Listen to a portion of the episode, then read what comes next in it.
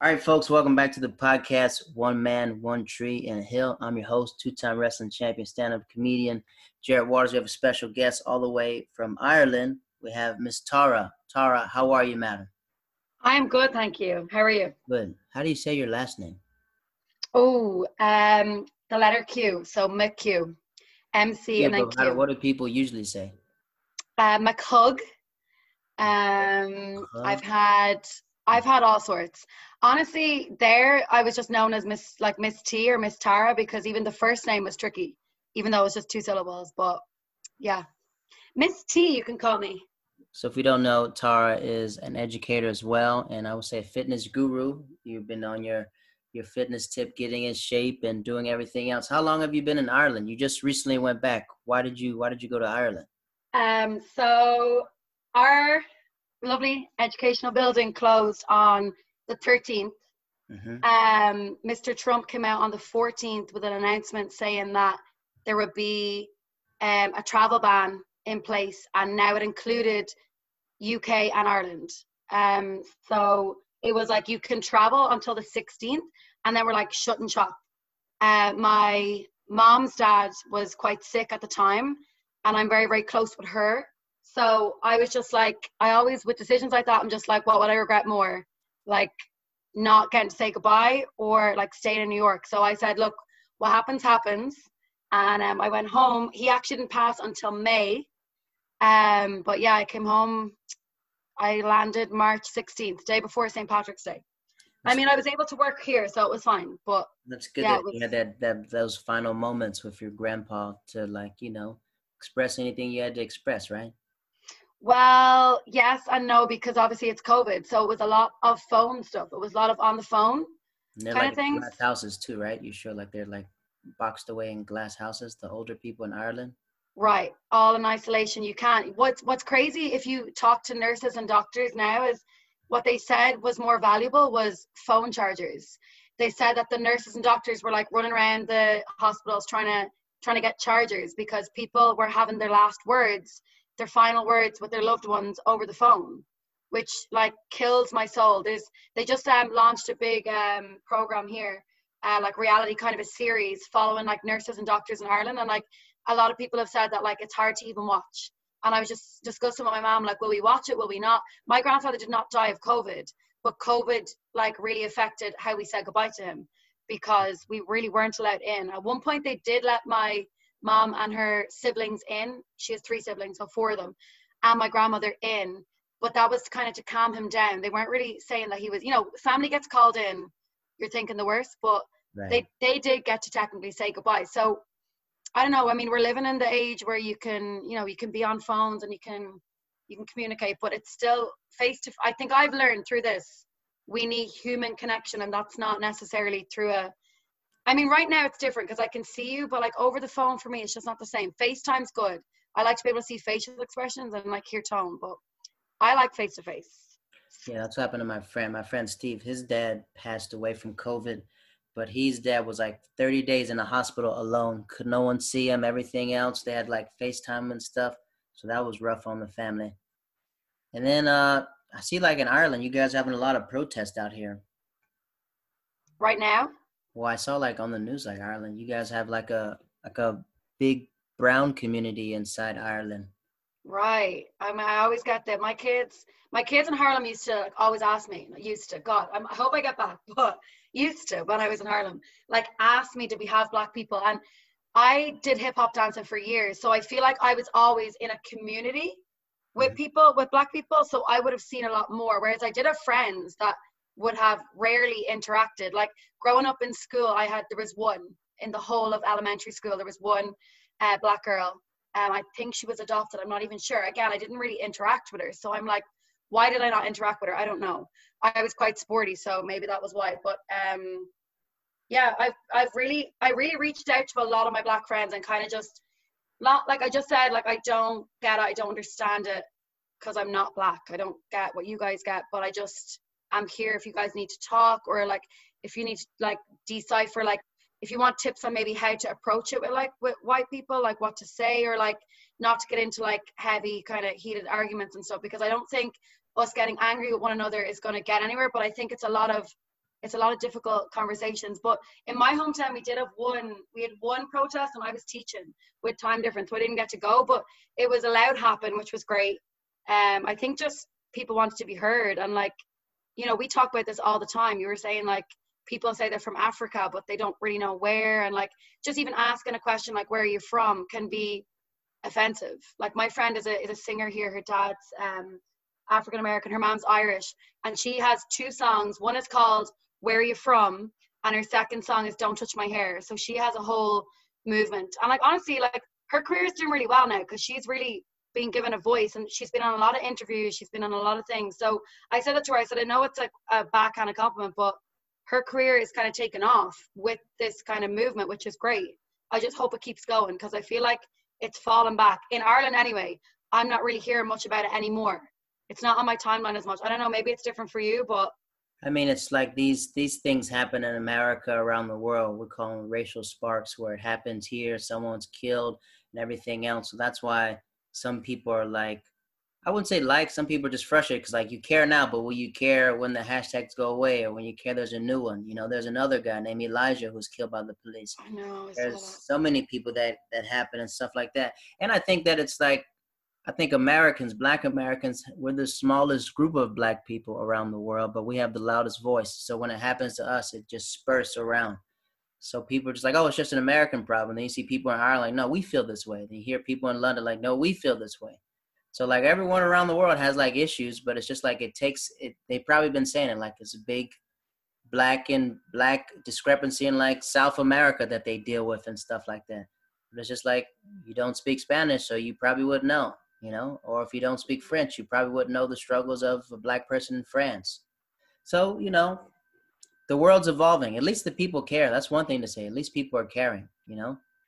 It's good that I think I think it's easy. Care. It's really easy, especially for Irish people would say, "Oh, that's only that's only an American problem," or that that's only the Americans are mad. Like that's what a lot of Irish people would say. "Oh, sure, they're mad over there in America." Like it's crazy. And like I had so many people say to me, on on trying to get back. Like obviously, my grandfather passed in May, um, my cousin actually passed away like close in proximity to my grandfather, which was like tragic. He was only 18, but like what I'm saying is, I after a while I was ready to go back, and it was a lot of people were like, "Well, like why would you want to go back?" Like I'm seeing a lot of violence over there, and I'm seeing like you know I saw like the the local news channel here. Well, not local. The the most famous Irish news channel is RTE.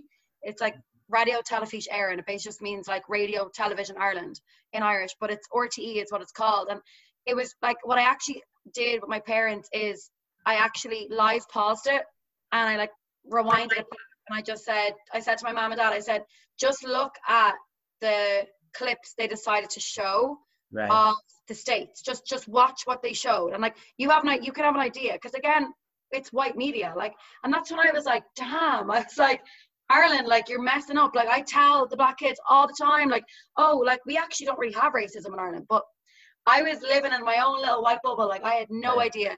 A lot of microaggressions. Like Irish people are microaggressive. We're the type of culture that if you get your food in the restaurant and you don't like it, you just stay quiet and eat it. Like you go to church every every weekend with your mom and dad. Like you might not agree, but you're still going to church. You could be hungover, but you're still going to like not like we're taught to be very very quiet and like respect your elders and not kind of say anything so i feel like the racism no it's not you're not seeing i hope you're not seeing um black irish people like with be knelt on and stuff but definitely there's microaggressions like oh like you know can you speak african or like where's your mom from where's your dad from um oh have you ever tried to straighten your hair like those kind of or like um, looks things. or looks you know sometimes even though the racism isn't open it might be there underneath you know uh, what what would you say? What would you say that your parents are seeing like on the media? Because they always show the worst. You know, they always show the worst. And that's what I did. I was like, can I like show you like your Instagram story, like down the block from where I live? And I was like, that was a really peaceful protest, like really uplifting. You know, like people standing up and like and like talking about it, like black and white, which I think is really important because you know maybe you're not going to listen to the black person but maybe if someone your own color stands up and says like we need to like do better like it needs to be better and you know i i feel like we need to I, I've had awkward conversations with mom and dad for sure. Yeah, I really, really have. I'm like, like my, I don't know, like my brother might like imitate Like we have a lot of um, Nigerians. That would be the main country that's represented in Ireland for sure. Yeah. Like there's direct provision. I'm not sure. Are you familiar with direct provision? It's like Nigerians that kind of like migrated there, right? Right, but like it's direct provision is like the housing that they're in Oh yeah, they put them until they get rehoused, kind of thing.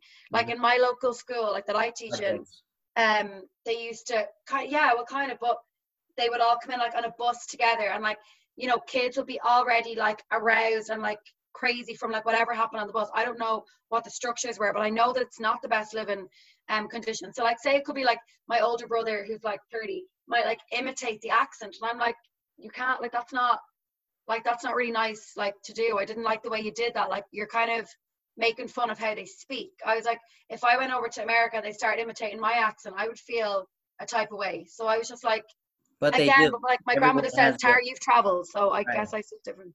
I mean, it's it's all about culture being exposed to. You know what I mean? Mm-hmm. It's, it's when it's not in your backyard, you don't understand it. Like a lot of people probably don't know the Irish War, Northern Ireland and regular Ireland. No one probably understands that. No one. I get that, but and people were bringing it up. Like they were like, oh well, like they don't know like how we suffered with the English, and like my great grandfather was pulled out of bed, and like um, it was hard to tell if they were Protestant or Catholic because they were both white. They both had red hair. So how did you know if they're Catholic or Protestant? Because the cross doesn't tell you anything. They're very, very similar. I don't know if you've ever. When I realized how similar the two religions were was when I watched Prince Harry and Meghan get married, and I was like, it's basically the same mass, but there's different little things. Like when the priest says, "Peace be with you," we say, "And also with you." I think they say, "And with your spirit." Just a complete like different like nothing. Like if it's if we all are God's children, then you shouldn't be doing this anyway. But how they would find out if they're Protestant or Catholic was they would just stalk them. Like they'd need to know what school they went to, what uh, church they went to, even what store they went into. And then if you were a Catholic in a Protestant area, vice versa, like you were like tortured. But I'm not, but we're not talking about this right now. It's not the 1916 rising, which is when we got our free state. It's not 2016. It's 2020. And it's about we need to stand up for black people. It's not about Ireland, England right now. But I get, I do get what you're saying. It's just exposure. But I think it's like the timing of it. Like you're talking about, it's a spark right now. So we need to keep that spark going. Don't start bringing up. We can all bring up stuff like bad wars and how people are mistreated. But I was trying to get people to direct their energy. You know, have that empathy and then use it for them. Don't start talking about our history because that's a whole thing. And I feel a type of way about that too. But Yeah, and Ireland have their own country. Some black people don't have a country to go to. They're still in like different. Right, we talked about that. How you guys don't have a flag. Some of you don't actually know what flag. I know there's the Pan African flag.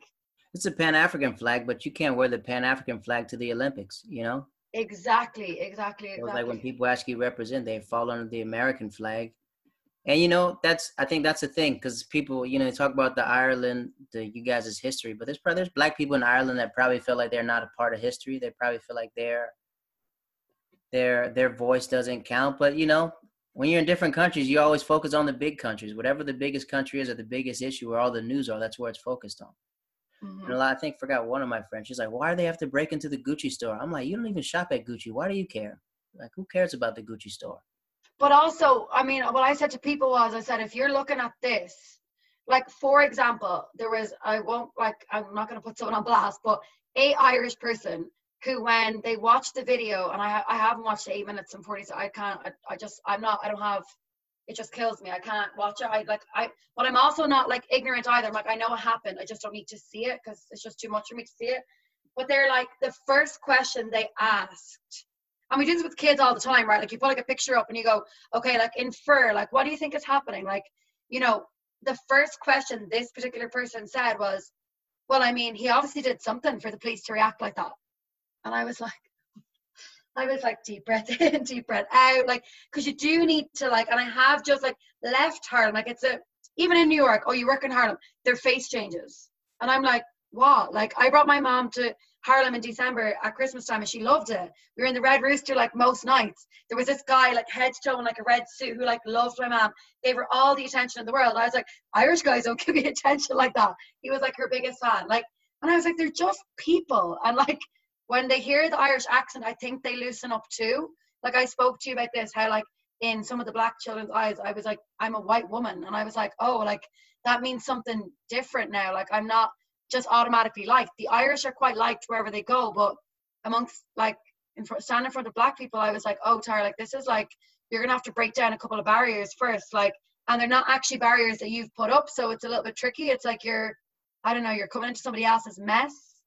But I mean, they they realize after a while, they the kids know, the kids know you're a nice person. They know Right. if you're, you know, they they open up as they go. But I had explained difficult to one- conversations. I had explained to one of my old coworkers because she was trying to tell me about her struggle, and I was like, "Listen, wherever country you're from, when you come to America, as long as you're not black, you're something else. That's why so many people want to be something else. I'm from Panama. I'm from this. I'm from that because they know the lowest class is like black people. They know whatever country you're in the world, you know that there's problems with black people. Like, how does everyone know who Martin Luther King was? Mm. Everyone knows who he is. There's like streets in Turkey that says Martin Luther King Boulevard. I'm like, what? What is this here for? You know, they have Malcolm X, everything else. So they know, like, they know the struggle. So when they get to America, like, yeah, even if you come from a war-stricken area, when you come to America, it's like, oh, whew, good. I'm not black, so I'm good. You know. Right. So that's how they do it. You know, that's how they like. And it's every every country in the world. The lowest class of people are the darkest people. And India, it's every like who, you go yeah, to, it's like who that. Decided? So it's wonders Who like decided that? Right. So let's let's let's back up. Let's back up. This is the current event. Let's go. Let's find out who Tara is. Where are you originally from? What city are you from? Oh, the, oh, so where I'm from, like I'm close to Dublin, like the actual capital, but I wouldn't call it. We don't really call them cities. They're more like towns, kind of. So What town um, what town? I'm north. I'm actually between. I'm between Northern Ireland and like Dublin. I'm like in between. So I'm like halfway to Dublin, halfway to like the actual border, but it's actually a soft border. So that's where I was Northern born and Ireland? raised. Are you allowed to go to Northern Ireland? Sure am. I can go. It's a complete soft border. There's no police. There's no. I mean, this could change with COVID. It could change, and with um, uh, with Brexit, it could change because now they're saying like England are no longer part of the EU. So do we need actual border control?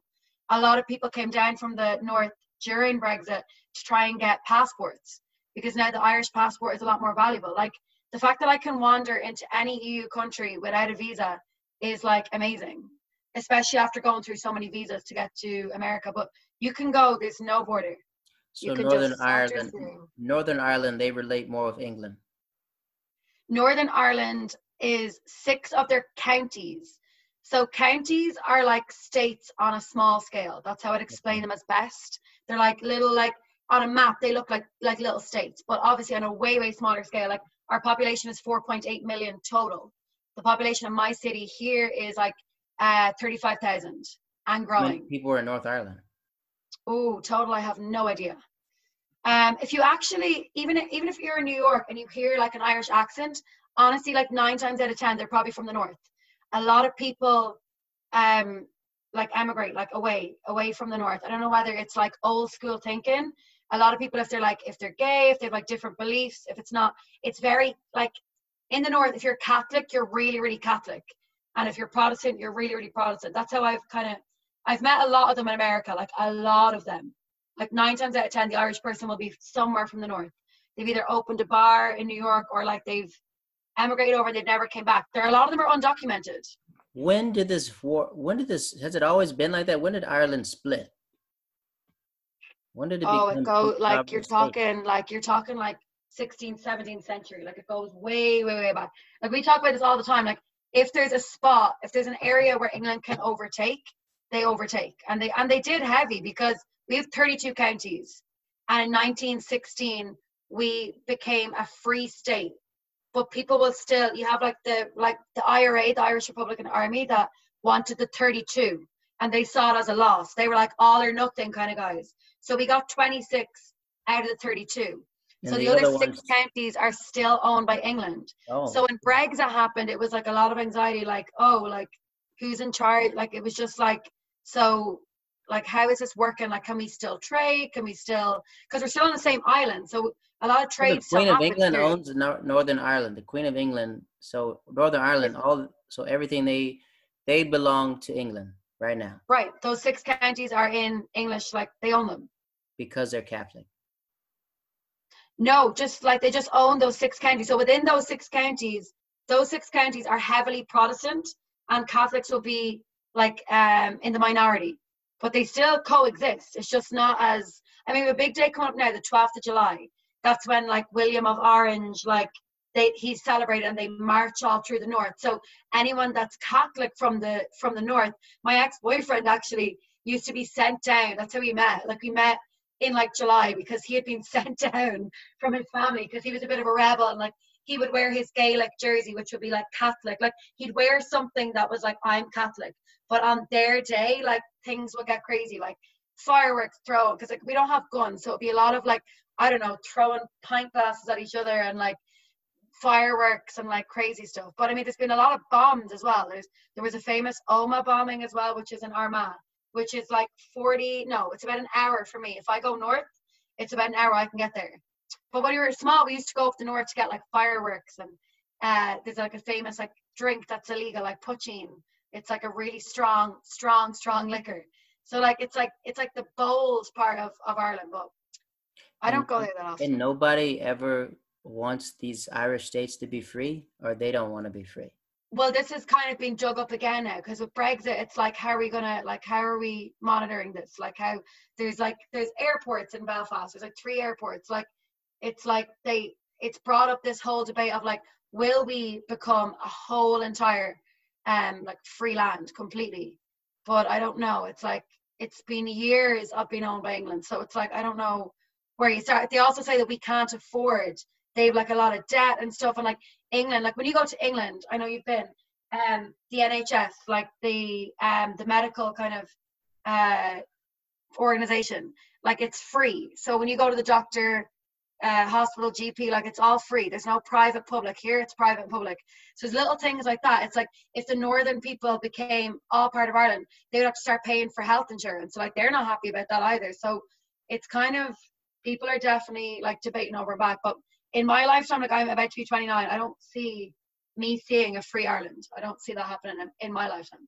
A free Northern Ireland well a free like a completely free oh, Ireland. a sovereign state where everyone's together. Like a whole it's all owned. But I mean it was funny, I was on the subway like not like about a week before I came home and I was like talking over to my friend. He's actually I don't even know Tank Tank's hair I mean like I guess it's culture. I mean he speaks Spanish. If you ask him where he's from, he says Dominican Republic. And I was chatting over and back to him and I could see a guy was like, I don't even know what we were talking about. And then he was like, he like looked at me and he was like Irish, and I was like, yeah. And he was like, how do you feel about the Brits? and I was like, I was like, I'm on a crowded subway, like everybody's well, everybody's listening, and then not really because everyone has their earpods in. I like took a deep breath and I was like, I was like, how long do you have? and he just like laughed. And I said, look, I said I wouldn't be having this conversation with you right now if it wasn't for the English. I would be a Gaeilge and you wouldn't have a clue what I was saying because only Irish people speak Irish. So I don't know. You have to take the go with the bad. I think. So I'm happy that they. So when you said you speak that, is it uh, a certain dialect that Irish people speak besides English? There's like four or five different dialects within my tiny country, and this is where two Irish people could speak the language and not understand each other. So obviously, you know, Mr. Mac, his father was from Donegal, which so happens to be in the north geographically, but it's not Northern Ireland. So that's why he his father would have learned. I think his father moved over. He's like first generation anyway, but um, his Irish is very different to mine. Like I could get Mr. Mac to say one sentence and I would say another, and he'd be like, "That sounds like two different um like genre. It just sounds completely different." So before the British came over and did everything to Ireland, you guys, no one knew understood each other. No one. Yeah, I feel like that. That's actually like that's something that I'd love to. No one understood each other. No one had a clue what each other was saying, but there's different. Yeah, there's different pronunciations and things, which makes things quite complicated. But it's a dying language. It's really not doing well. Like it's they need to do something to like regenerate it and revive it. Maybe through music. I don't know. So we grow up inside this town. What is it like? Two parent household, one parent household. What is it like that? Two parent household and that's so funny. Like I, I wouldn't even like that wouldn't even be a question in Ireland because divorce like wasn't allowed until the eighties. So yeah. So what does that what does that mean? It meant a lot of my friends grew up in households that maybe mom and dad shouldn't have stuck together, but it would have looked bad in front of the neighbors to kind of like split. There was one girl in my elementary, Bonnie, I remember her so well. and she came from like a single parent home and it was like oh my god like automatically she was just like my school was quite like snobby. Like i always say to mom we didn't belong in in john carney school that i went to. Like we really didn't. It was very everyone was a member of the golf club and the tennis club. Like they might have been assholes but like they had money. Like we didn't So were you we were were- you we were part of were you, were you considered middle class in Ireland? Was your family middle class? What class were Yeah. middle class for sure. Whereas a lot of these people were like had a lot of properties a lot of money. Like to even be a member in the golf club is like really expensive. The only reason my brother still is a member is because his membership like try like kind of moved with him as he got older but it's a lot of money it's like a couple of grand a year just to be a member in the golf club So so there's kind of notions going on so two parent household, strict strict upbringing, or what was that like? I feel like it was good cop, bad cop. So like dad's dad dad was born and raised in the country, like farmer, farmed his whole life, like kind of didn't really bother with school because like the farm was waiting. Uh, mainly like mainly no animals, like all like land. Um, and then mom kind of like was born and raised in the town, so we kind of got to see both sides. I found that like girl. say again. She's considered a city girl, right? Right. So she was city and dad was um was country. Country was more like I always remember my dad's mom not being as like embracing like physically. She wouldn't like grab and like hug us.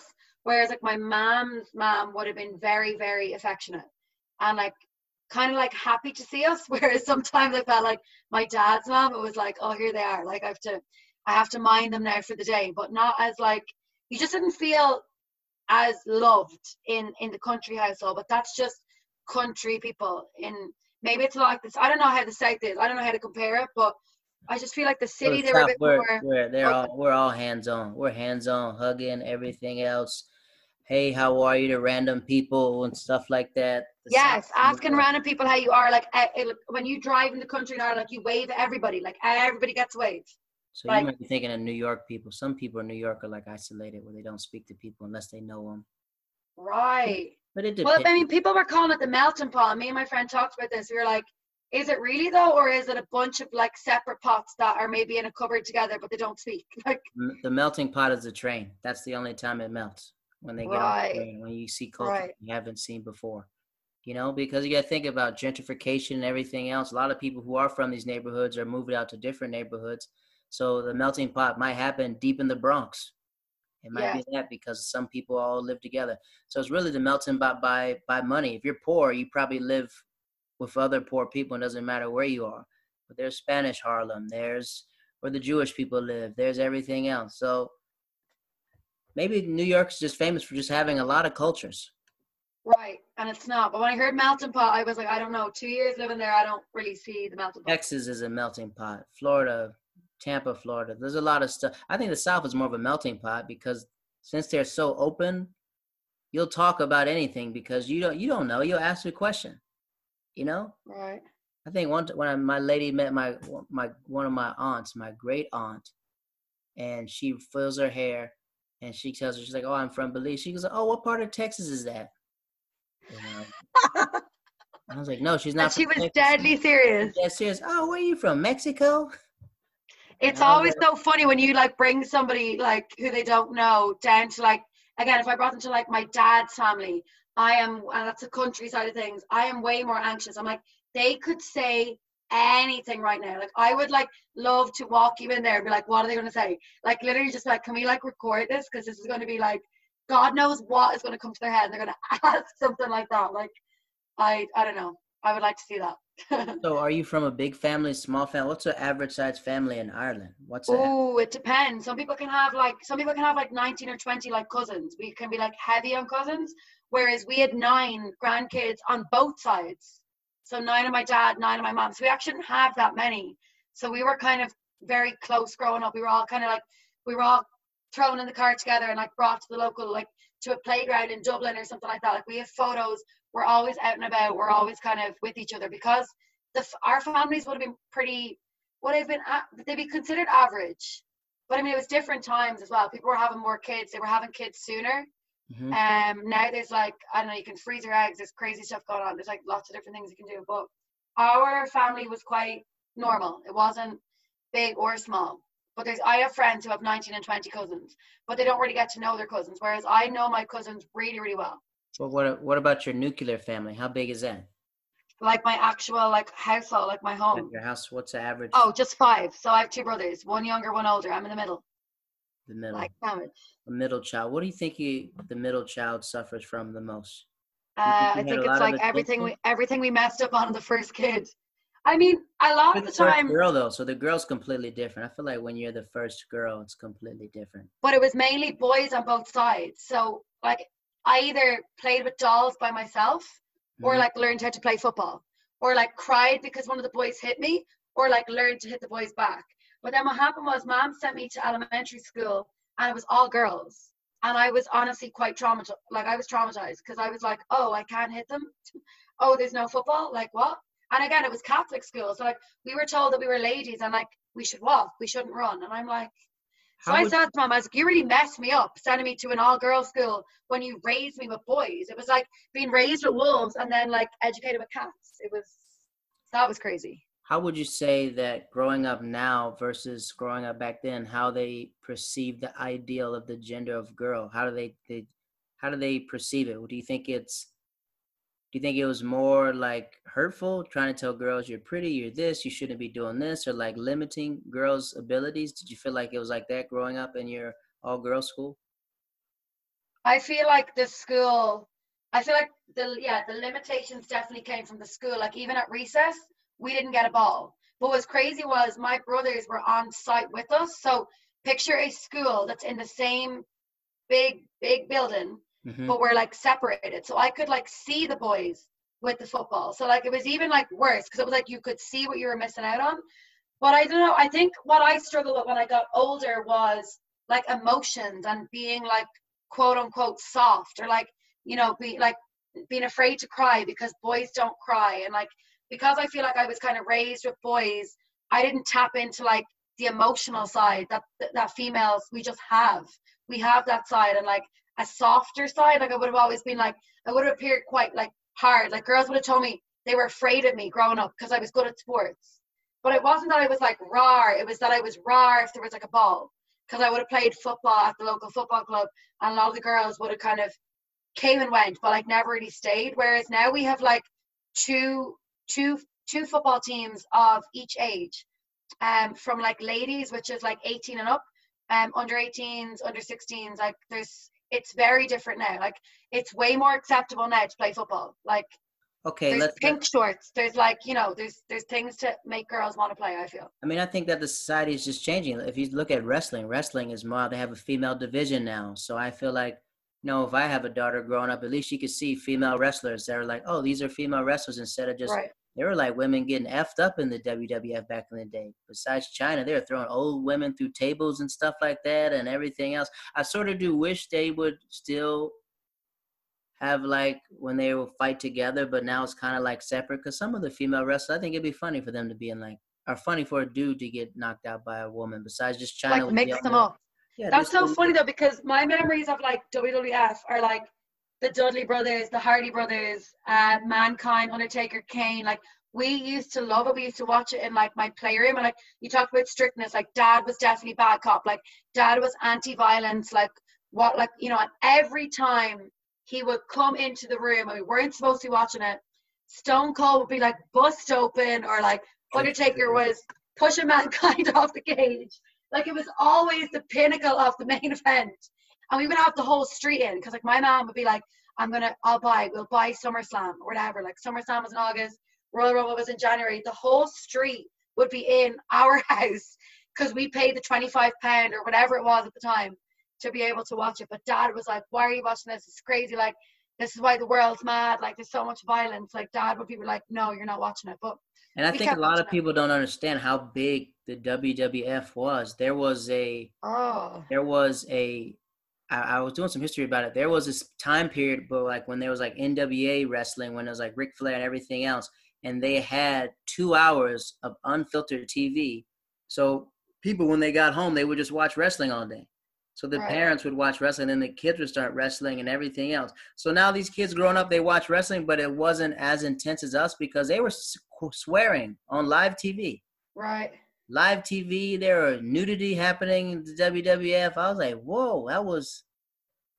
So I, I and then guess, they like they, they used to not be like separate. Like I had one kid this year that was like obsessed, and like obviously I know Becky is like a big big deal on SmackDown, and I was kind of tired of like Becky literally lives like 40 minutes away, same as like Conor McGregor. Like all of our fighters, I guess, come from the city, from Dublin, but um, it used to be separate. Like or used to be all together. There was no, there was Monday Night Raw and like Thursday Night SmackDown, but it you didn't have to, you could go on like the Hardy Boys could fight on both, or they'd fight on one and they'd appear like Oh, they'd win on Monday Night. Raw and then they'd appear on on with the belts or whatever. Well, what happened was when WC fell, when WCW caved in, they got all these wrestlers and they had so many talent, you know. And like Brock Lesnar, he came from. Did he come from WCW? No, no, no. He he didn't come. Booker T came from WCW. Yes. Booker T, uh, freak Eddie Guerrero, Chris Benoit, all those people came over. Scott Hall, Kevin Ray Nash, Mysterio, was he? Flair, Rey Mysterio, all those people came. They're all WCW wrestlers, so they had all this talent. They and they That's why they divided it in two, was it? Because the Divided talent came in heavy. And what? Why did the WCW just end? It just filtered out, or Bad, no, it's bad business and stuff like that. Bad business, there were bad deals, and the company really just caved in. It was really ran by the inmates. The inmates ran the asylum. So when the people would come in, it was just the directing was gone. So eventually they just sold it. They're like it was just too much of a hassle. So now they got like AEW where some of the wrestlers run it and stuff like that. there was ECW, ECW. ECW, W- they Vince McMahon bought all those companies. Oh my He bought all god. He turned it's like a monopoly a little bit.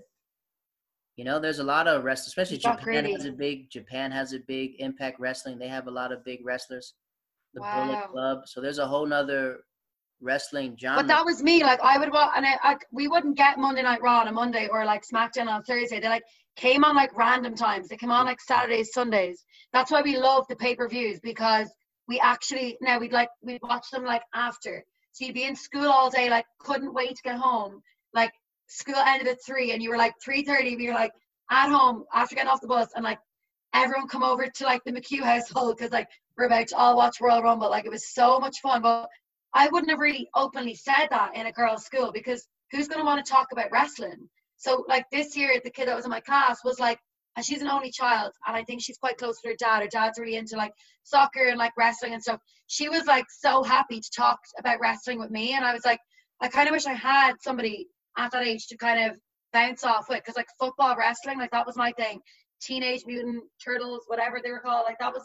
I wasn't watching Disney movies. I really didn't like we went to sleepovers. I was like, I don't want to. I would be known as the girl who like wouldn't go to sleep because I didn't want to watch the like movies they were watching and stuff. It just wasn't what I was into, or it was kind of just something I didn't know. Do you think it's because you're raised with a lot of boys? Do you think that your dad kind of treated you as a bro, or you just always? What do you think that was? Well, like why I, I I feel like it was just being raised. Like I went to either of my grandparents' house. It was always boys. Like the first girl came along. Like let me Well, see. cousins, all your one. cousins are boys as well. Yes, cousins as well. So like obviously my nuclear family were were boys. Tadhg is 18 months older than me, and Pádraig is four years younger. But um no, even when I went, yeah, like everywhere I went, it was just like boys. The only place where it wasn't was like school.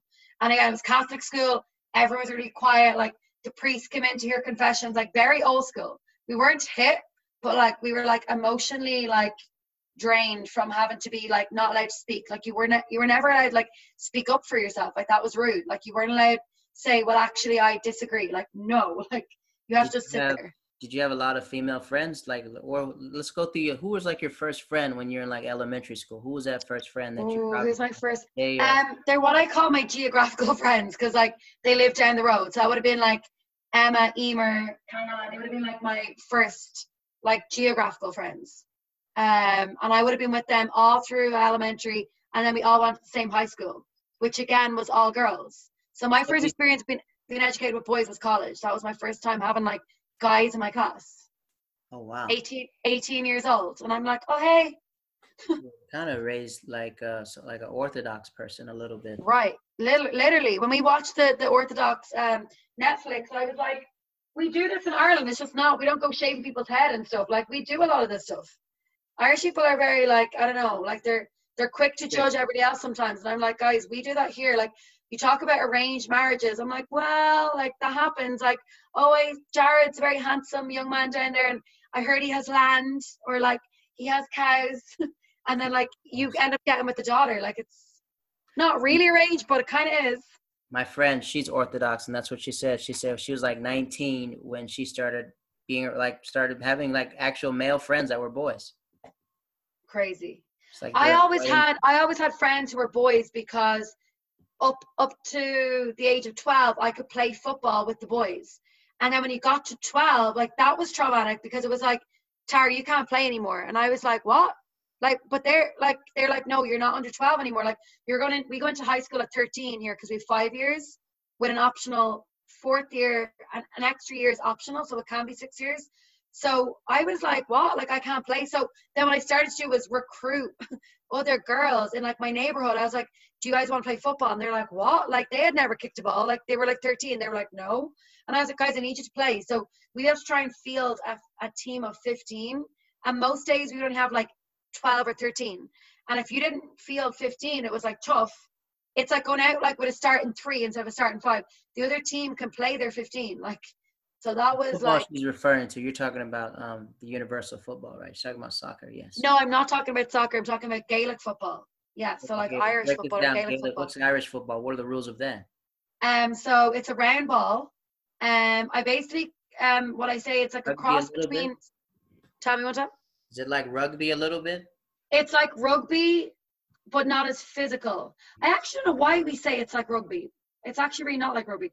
It's like um, soccer and American football kind of combined. So a field goal is worth one, and a soccer goal is worth three. So our goals are like a soccer goal, but a little bit taller. And then you have the poles for like the field goal, same as you guys have for American football. Do you tackle? And you're allowed. What's it? You tackle each other? Are you guys physically knocking each you other? You are allowed to go for the ball only. It's kind of like basketball. You can like take the ball if like someone shows you the ball, you can take it. But I, I technically non-contact. Men are allowed shoulder. Women are not. There's like it's funny because women's football is massive now, but they still kept the rules a little bit different. So in in men's football, when you go to take the ball from the ground, because it's a round ball, it's a round football, like a soccer ball, you have to like chip it up with your toe. But in women's football, you can just pick it up. So when I first started to cross over to girls football, they're like, oh, you don't have to put your like toe under the ball anymore. And I was like mad because I was like, no, this is how you play. Like I'm gonna. So I would like deliberately like do the boys' rules just to be like, you guys are like messing it up. I was kind of like bitter with like the girls' football. I was like, what? And now it's like different. But yeah, you're allowed four four steps, and then you have to either bounce it or like tip it off your toe. But you can't do two bounces in a row. So if you bounce it, your next step has to be tipping it off your toe. Like you kind of just like kick it off your toe and catch it. I have to so, show you a video. It's really hard to explain. So as you as you're playing sports and growing up, you're used to being around a whole bunch of boys. Was it? Do you think it was hard to like make new friends at school, or you just had your same set of friends and it follows you throughout like high school? No, I never. I never really struggled to make friends. I don't know. I don't. I guess I was like quite sociable as a. I mean, like male friends. Like, what about male friends that weren't? No, I always again because I'd always like I'd have male friends, but through sports. So was it hard to make friends outside of sports with other boys? Definitely. I think my main thing was like, oh, sports. And like, if you didn't play sports, like, we just weren't cool. Like, sports was like everything for me. So if the schools are right next to each other, were there ever people that dated but just had to like? No, because our principal was like, if you touch a boy, like you're gonna die. Like it was crazy. Like they said that. It was like Mean Girls. if you touch a boy, you're gonna die. It was very old school. It really was very, very, very old school. Is it today still the same views growing up inside those schools? You think it's still the same thing? No, I, I see a lot more like integration. I, I feel like with social media, maybe they, I don't know if little 13 and 14 year olds go on like Tinder and stuff, but they all I'm, seem to be. I'm talking about like high school. More, like high school, what's that like? Is it just like you still, was it still like? Well, there's mixed high schools and then there's like single sex high, high schools. So I feel like the single sex high schools probably are still a bit like that. Mm. I don't know though. I feel like they wear less clothes nowadays. They're like more like like PDA is like a big thing. Like I see like I feel like I'm the person being like, oh my god, the youth are crazy, but I'm just like, whoa, like that girl has like no clothes on, and you're like 12. I just I don't. I'm like your mom let you go out like that, like what? So was your why? Did you ever wonder why your parents sent you to this Catholic school instead of like a mixed school? No, literally, I was gonna go to a different school that would be more towards the town Mm-hmm. And instead, I kind of went to like a more, like, I would say it was more sheltered. Like, I first witnessed a kid talk over the teacher in high school as a 13 year old. And I was like, she just like answered that teacher back. Like that teacher was like telling her she did something wrong and she like right off the bat and she went to a totally different school and I was like, wow. So I said that to mom, I was like, we were very sheltered out there. We were sheltered from like any kind of like misbehavior, drugs, like any kind of poverty. Like there was no one poor in our school. So it was like weird. So high school was the school where you were like more culture, where you start meeting people from different. It was, and yet it was single sex. But I would go to like basketball camps and like basketball weekends away with like guys, and that's where like I started date. I started to kind of date guys again through sports. So I would date guys off the like um the boys team because we would all kind of train together. Was that intimidated? Were guys intimidated by? Because I think some guys. I would never. Yeah, I would never even think that. But I, yeah, I've definitely I've had moments like even in my like current life where I have to like pretend I don't know as much as I do about sports sometimes because you can just see they're like, oh god, you Why know you like more, Why do you think know more than I know, and I'm like, I don't know. Why do you think women do that? Where they try to dial it back and act like they don't know as much as about a sport as possible. Why do you think? I don't. I feel like I feed off of the person. I like if, honestly, if the person is like insecure about stuff like that, like I feel like I mean, I probably shouldn't, but I feel like I adjust to like what they're what they're saying because they could move on to a different topic like wrestling or something else. I'm like baseball. I don't know nothing about baseball. I'm like I don't like even American football. I'm like you can like tell me what's like. I know the aim of the game, and I've played football myself, and it's not the same thing, but it's similar in ways. But but you said that you sometimes act like you don't know as much about a topic. I just kind of like stop talking about it because I'm just like you know like it's not really a conversation anymore. It's like they're just like listening, and I'm like is that a turn off when a guy does not? Is he not into sports, or is that what you need? You have to have a guy who's like into sports. I feel like mm, no. I'm kind of trying to think. My like last boyfriend wasn't that into sports. He was kind of like into the gym and stuff. For me, it's like you need to have. I want to know what your outlet is. Like if I piss you off, what what do you like? What is your thing you're gonna go do? I can't have you like like you need to have your own like kind of group of guys or like do your own thing as well. I'm all about like the person being their best self. And then when they get with the person it's like added. It's not a compensation thing of like my day doesn't start till i see him or like whatever. Like i'm very much like I'll, go to the gym then we can like go get food or something like that. I'm not like you need to come to the gym with me and like work out with me and like we're doing everything together. I don't see that as a as a healthy relationship. But i mean i mean i've seen other people do. It. i don't know if it's working for them. I'm like i don't know. I'm just very much like not that they have to be into sports, but then they're like, you know, the NBA's come back in July 31st. Like, I'm going to be watching that. So if you're like, oh, I don't want to watch that, like, we're going to have a problem. Because I need back, to Let's back it up. So what, so what age when you first started, what was your first boyfriend? Oh. you had you like your first boyfriend? Because every, I, I think feel every like 15, maybe like proper, like holding hands and stuff, probably like 15. What was that like? Who was, what's his name? Well, he was, I told you, he's from the north. So he came down for like a July because he was like he was not that he was a rebel, but like he would just do dumb stuff, and I feel like that was like the attraction. He was like a bit of a rebel. I feel mm-hmm. like I was attracted to rebels because I wasn't allowed to be a rebel in school. It was like very like by the book, so it was like refreshing to be around somebody that was like a rebel. What's his but, name? Yeah, what was his name? Yeah, Connor. Connor, shout out to he Connor. Actually, so, he just got married in 2019.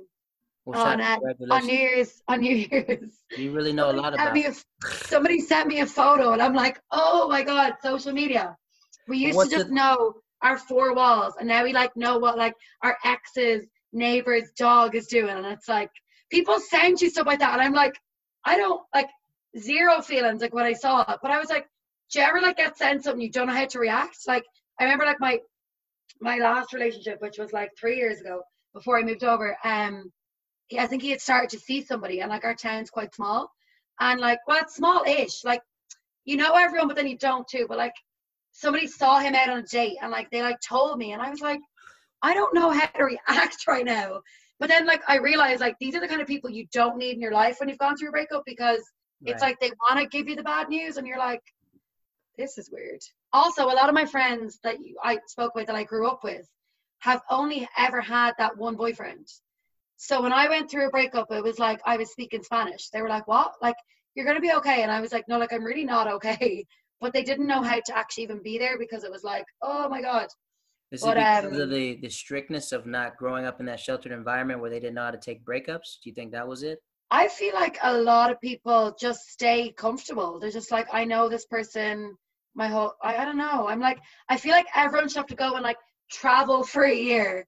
That should be like compulsory. Like is it where is it is it in Israel they make everyone do the army or like they make everyone Everyone, yeah, they everyone has to serve in the military. like a year, I don't know, a year of like go and like explore yourself or like I am such a different person than I was. Okay, so my would, would you say that Ireland is really just a small country? It's a small town, a small mind. Do you say they're kind of small-minded? Small town kind of syndrome for sure. Yeah, yeah, Yeah. yeah. Everybody it's kind of like everyone does elementary, everyone does high school, into college, get a job, settle down. Like and like my job here was like permanent. So when I took a career break and I was like, I'm moving to New York City, people thought I was crazy.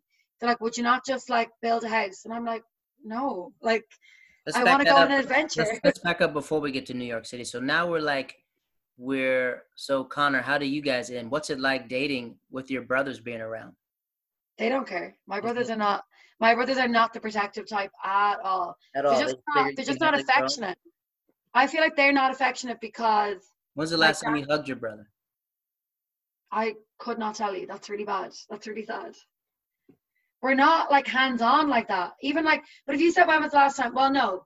I hugged mom and dad a good lot when I came home because like my dad lost his godson and my Mhm. mom lost her father. But no, we're not. The person I hug consistently is my grandmother. Like you don't get in the house until you hug her, and you don't leave until you give her a goodbye hug. So even COVID was weird. I was like, oh, I can't like hug her. But I feel like they're not affectionate because my dad wasn't affectionate. And then people would say to me, oh, like, do, would you like, do you like PDA? And I'm like, oh no. But then I'm like, oh, is that like my inner child? I don't know. Why do I not want? Why do you not want to do PDA? Or why do you not want someone to like touch you or whatever? I don't really like it in like public, but like in privacy, yeah, like you don't mind for someone to like embrace you or whatever. But no, you my brothers are not protective like hold that. hands before? Have you ever seen them hold hands in public? Your parents? No, they're like, I don't. People just get married and they just, I don't know, they exist as, as parents and not as. That's like crazy. To, I don't know. Makes me like a little bit sad. Irish people, we're like such a lovable people, but we're not hands on. We're really not. That would be unusual to see. You would see people holding hands, they go, God, they're like, they're all over each other or whatever. And I'm like, but like, they're happy. So let them be all over each other. that Irish heart, two hands holding each other, anyways. Isn't that where people wear like if you're married, the hand? Oh, the Claddagh ring. The Claddagh ring is from Galway. Yes, she got one for your lady. You um, you put you what, point uh, the heart in if you're like taken. if you're not available. Yes, if you're taken. if you're taken. So we get we get through there. We're we we finally. So what's it like when you graduate high school? You graduate high school. Did you have a prom? Did you go to prom? Did they have proms in Ireland? We had a prom. Yeah, so my prom would have been twenty. Oh, 2009. We had a prom. That was that was a lot of fun. That summer was like that summer was great for me because I made the Irish basketball team, and we were like, it was crazy because it was like mid recession. So there Mhm. was no like Europeans. There was no. They pulled all these competitions. So we actually just went out to Connecticut for two weeks. So like my, you like do your final exams, which get you into college, but you don't get the, those results until August. And then at the at the start of August, you get your results to tell you like what college, like did you get into your college? It's like a whole point system. Um, those exams actually didn't take place this year with COVID, which was the first time like ever. Um, so like it was like that whole summer was like two week blocks. It was like two weeks um doing my exams, my final like ever exams in high school. Then it was like two weeks of training, and then we went to Connecticut. Came back, got my results, got like into teaching college, and then like two weeks after, like went to prom. So I took David, one of my like best friends, and we had such a good time. Cause I, mean, like it was it was tempting. Like I was, me and Connor were like still in touch and stuff, but I just didn't trust him. I was like, he could like mess up my whole night, and I was like, I'm not doing that. Like some girls were in tears that night, but we had so much fun. Tears at was prom that or just Here's a prom because I don't know. I guess they liked the guy and he went off with somebody. There was a lot of swapping partners at prom. I feel like in America it's real like this is the guy I'm with for the night. Like, is it always intimate or you can like bring a friend? uh yeah, I went to prom in the Netherlands, so it was completely different. Oh Um, wow! The first girl I brought to prom, she was older than me. I think she was like 20 and I was like 17. Maybe she Oh was my God. 21. She was 21. She was like, she was from Morocco and I convinced her to go to prom. I said, yeah, all Americans just come to prom. Wear a nice dress. That's what we do. And we'll just it." She was, like, she was like the oldest person. Seventeen year old you. he was like, God, Dad didn't have a beard. Yeah, we had a good time. We had a fun, everything else. But culturally, she didn't know what was going on. But I was like, no, this is what Americans do. Just wear a dress and let's do it. We had a Oh, lot wait, of so your school in the Netherlands was an American high school. it's international school. Nice. So it was people from all over. So people from Germany, people from Africa, there people from all over. So we're like all So how was the international school then? Like, were you the only black guy there, or like, or was there a bunch of people? my brother was there. We had a lot of black, probably thirty, probably like eight black people, eight, eight or ten black people. But the place when I lived in Tokyo, there's a lot of black people there. So it was like even though it was like black Americans, there were other like black Germans, there were other like Right. people in the Netherlands. There's like black people around, you know. Uh, we uh, yeah. So it's just like when I left, when I left from North Carolina to Japan, that's when I was just like more. I felt more people like me because there's all military people, so we're all from around the world. So everybody understood what we went through. Everyone knows what it's like to be the new kid. So no one was effing with you for being the new kid. Nobody was Right. everything else. So we're all just very easy to fit in, easy to make friends, easy to do that. So I going got- back to America then after, it was probably really hard. No. Yeah, when I went back to this is a, I was culturally shocked a little bit. You know, Oh women my are God. completely different because in a lot of girls in Europe don't like men paying for them to do anything. They pay for themselves. You know, you get the Right. going Dutch. You pay your way, I pay my way, going Dutch. So when I got to North Carolina again, I was like, these chicks are just so freaking stuck up. They want you to pay for everything. Like, what? how are you inviting me to the movies and you're not going to pay for the movie? And Oh my like, oh, I'm a God. Southern Belle. I was like, okay, all right, whoa, you know. So it was just like me immersed with so many cultures. So prom was like a big thing. Everyone dressed up for prom. We had Canadian kids. Everyone came to prom. And my second prom, I took. I think I took my mom's friend, my mom's daughter's friend, to go. But I was sitting there wondering, like, maybe if I didn't bring anybody there, there were some girls that didn't have any dates. I think my senior prom, I was going to have two dates to prom, and then my mom said something to my dad, and I had to stop. She like said something at the table. One on each side. had there were two friends. It's just they were. I was like, oh no, I just take both of you guys. And they're like, yeah, let's all go to prom together. And I was like, let's do it. So I think I was at the dinner table. My dad said, you got a prom date? Yeah, I got two. And then my mom was like, oh, she's like hit them and stuff like that. And like, you don't need to have you don't need to have two prom dates. What's going on? I was like, all right, well, I was gonna That's have two. of 'em. crazy. That's crazy. No, because I, I I remember like again all these videos when Kobe died started to come out and like they you know it was just so heartbreaking because he said he really learned the family unit in Italy. But then I'm like, was it because he was the age he was? He was like 11, 12. It was like high school. Um, no, not even high school. No, Before high there, school. He was there like middle school. You got to think about it. Europeans. They Yeah. really, they really cherish family. You know, like in the Netherlands, things would close at eight o'clock. You can't go to like McDonald's at like two o'clock in the morning because in my time it was Right. closed. It's like family time. So people like Friday. This is what I'm like coming back, like being here now and not New York. I'm like, oh yeah, things closed. and people are like, of course things close. Like there's an Italian family that I know really well, and like they're actually not even going to open their restaurant full time, but they're the kind of family where they could just be shut for a week because they're gone to Disneyland, or like shut for Christmas because it's Christmas, and like that's just it. But like again, you don't know. Like I wonder the convenience of New York, like what mental health effect, and like what family like gets affected by that because it's like dad's never home because dad's trying to pay the bills because I mean we see it in school like, all the think time. about it like now, where families are forced to be with each other, and some people can't handle it. All that Can't extra handle it. time, or just like eh, they didn't know anything about their kids. They're learning about their kids for the first time. They're learning about their wife for the first time. You know. I know that there's people, there's families walking down the road, and I'm like, he has a wife and two kids. Okay, like literally, I'm like, who is that? Like I was like, mom, who's that? who is he? And mom's like, people are saying that about you too. I was like, okay, well, but like it's crazy because like I would always go for walks with mom and dad like, and the dog. We would always do that. What but is you're so right. There's families that are probably find it really tough. well? When do you transition from football, Gaelic football, to basketball? When does that happen? What age does that happen? Oh, I had a great um in high school. I had a great um coach. I actually watched Space Jam at the age of ten and wanted to play basketball. Like that's literally what happened. Because again, in my family was football, football, football, and my my brother was supposed to go to um a university. I think it was in Arizona. Not one of the biggest ones, but a lot of attention was like on him. So I felt like when I like made the Irish team as an as a 17 year old, I was like, oh, like now I get like some attention because I actually like made an international team. It wasn't just like my county or like my province, like the kind of states together. Like it was like a bigger kind of a deal. But I had a very strong high school coach, and we would have won the All Ireland as freshmen. So we had a really, really good coach. So that kind of basketball took over for a few years, between like 14 and 17 probably. And so then when I went into college, what is a varsity? What is varsity for like for a freshman? So when you start playing basketball, is there, like- mm, there isn't really like so we have the five different years. So you have first first year basketball, second year basketball, third year basketball, and then it becomes varsity fifth and sixth year because fourth year is like optional. It's like transition year they call it. Like mm-hmm. you get to go and like explore different jobs. You go and work experience and stuff. So fifth and sixth year, then I would have been on the varsity team for two years but that's when like my knees started to like not be my friend. so that's when that that's when you got happened. hurt. So what what was it like making it that the international team? What is that like? Are you going? I was like now or when I think back now, I'm like I think my motivation really was like let me get noticed because I feel like I was always in Tadhg's shadow because he's 18 months older. He definitely got like when it came to sports, he was always quicker. He always like ran faster.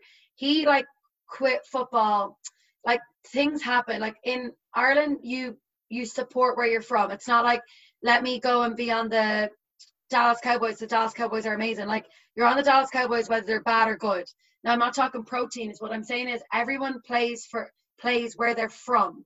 You don't travel two hours to go play an AAU on an AAU team that's really good. You have to play based on where you're from. So with that comes like an enormous amount of pride in your football club but it also comes a lot of like manipulation. Like oh jared's starting on the on the on the first 15 because his dad coaches the team.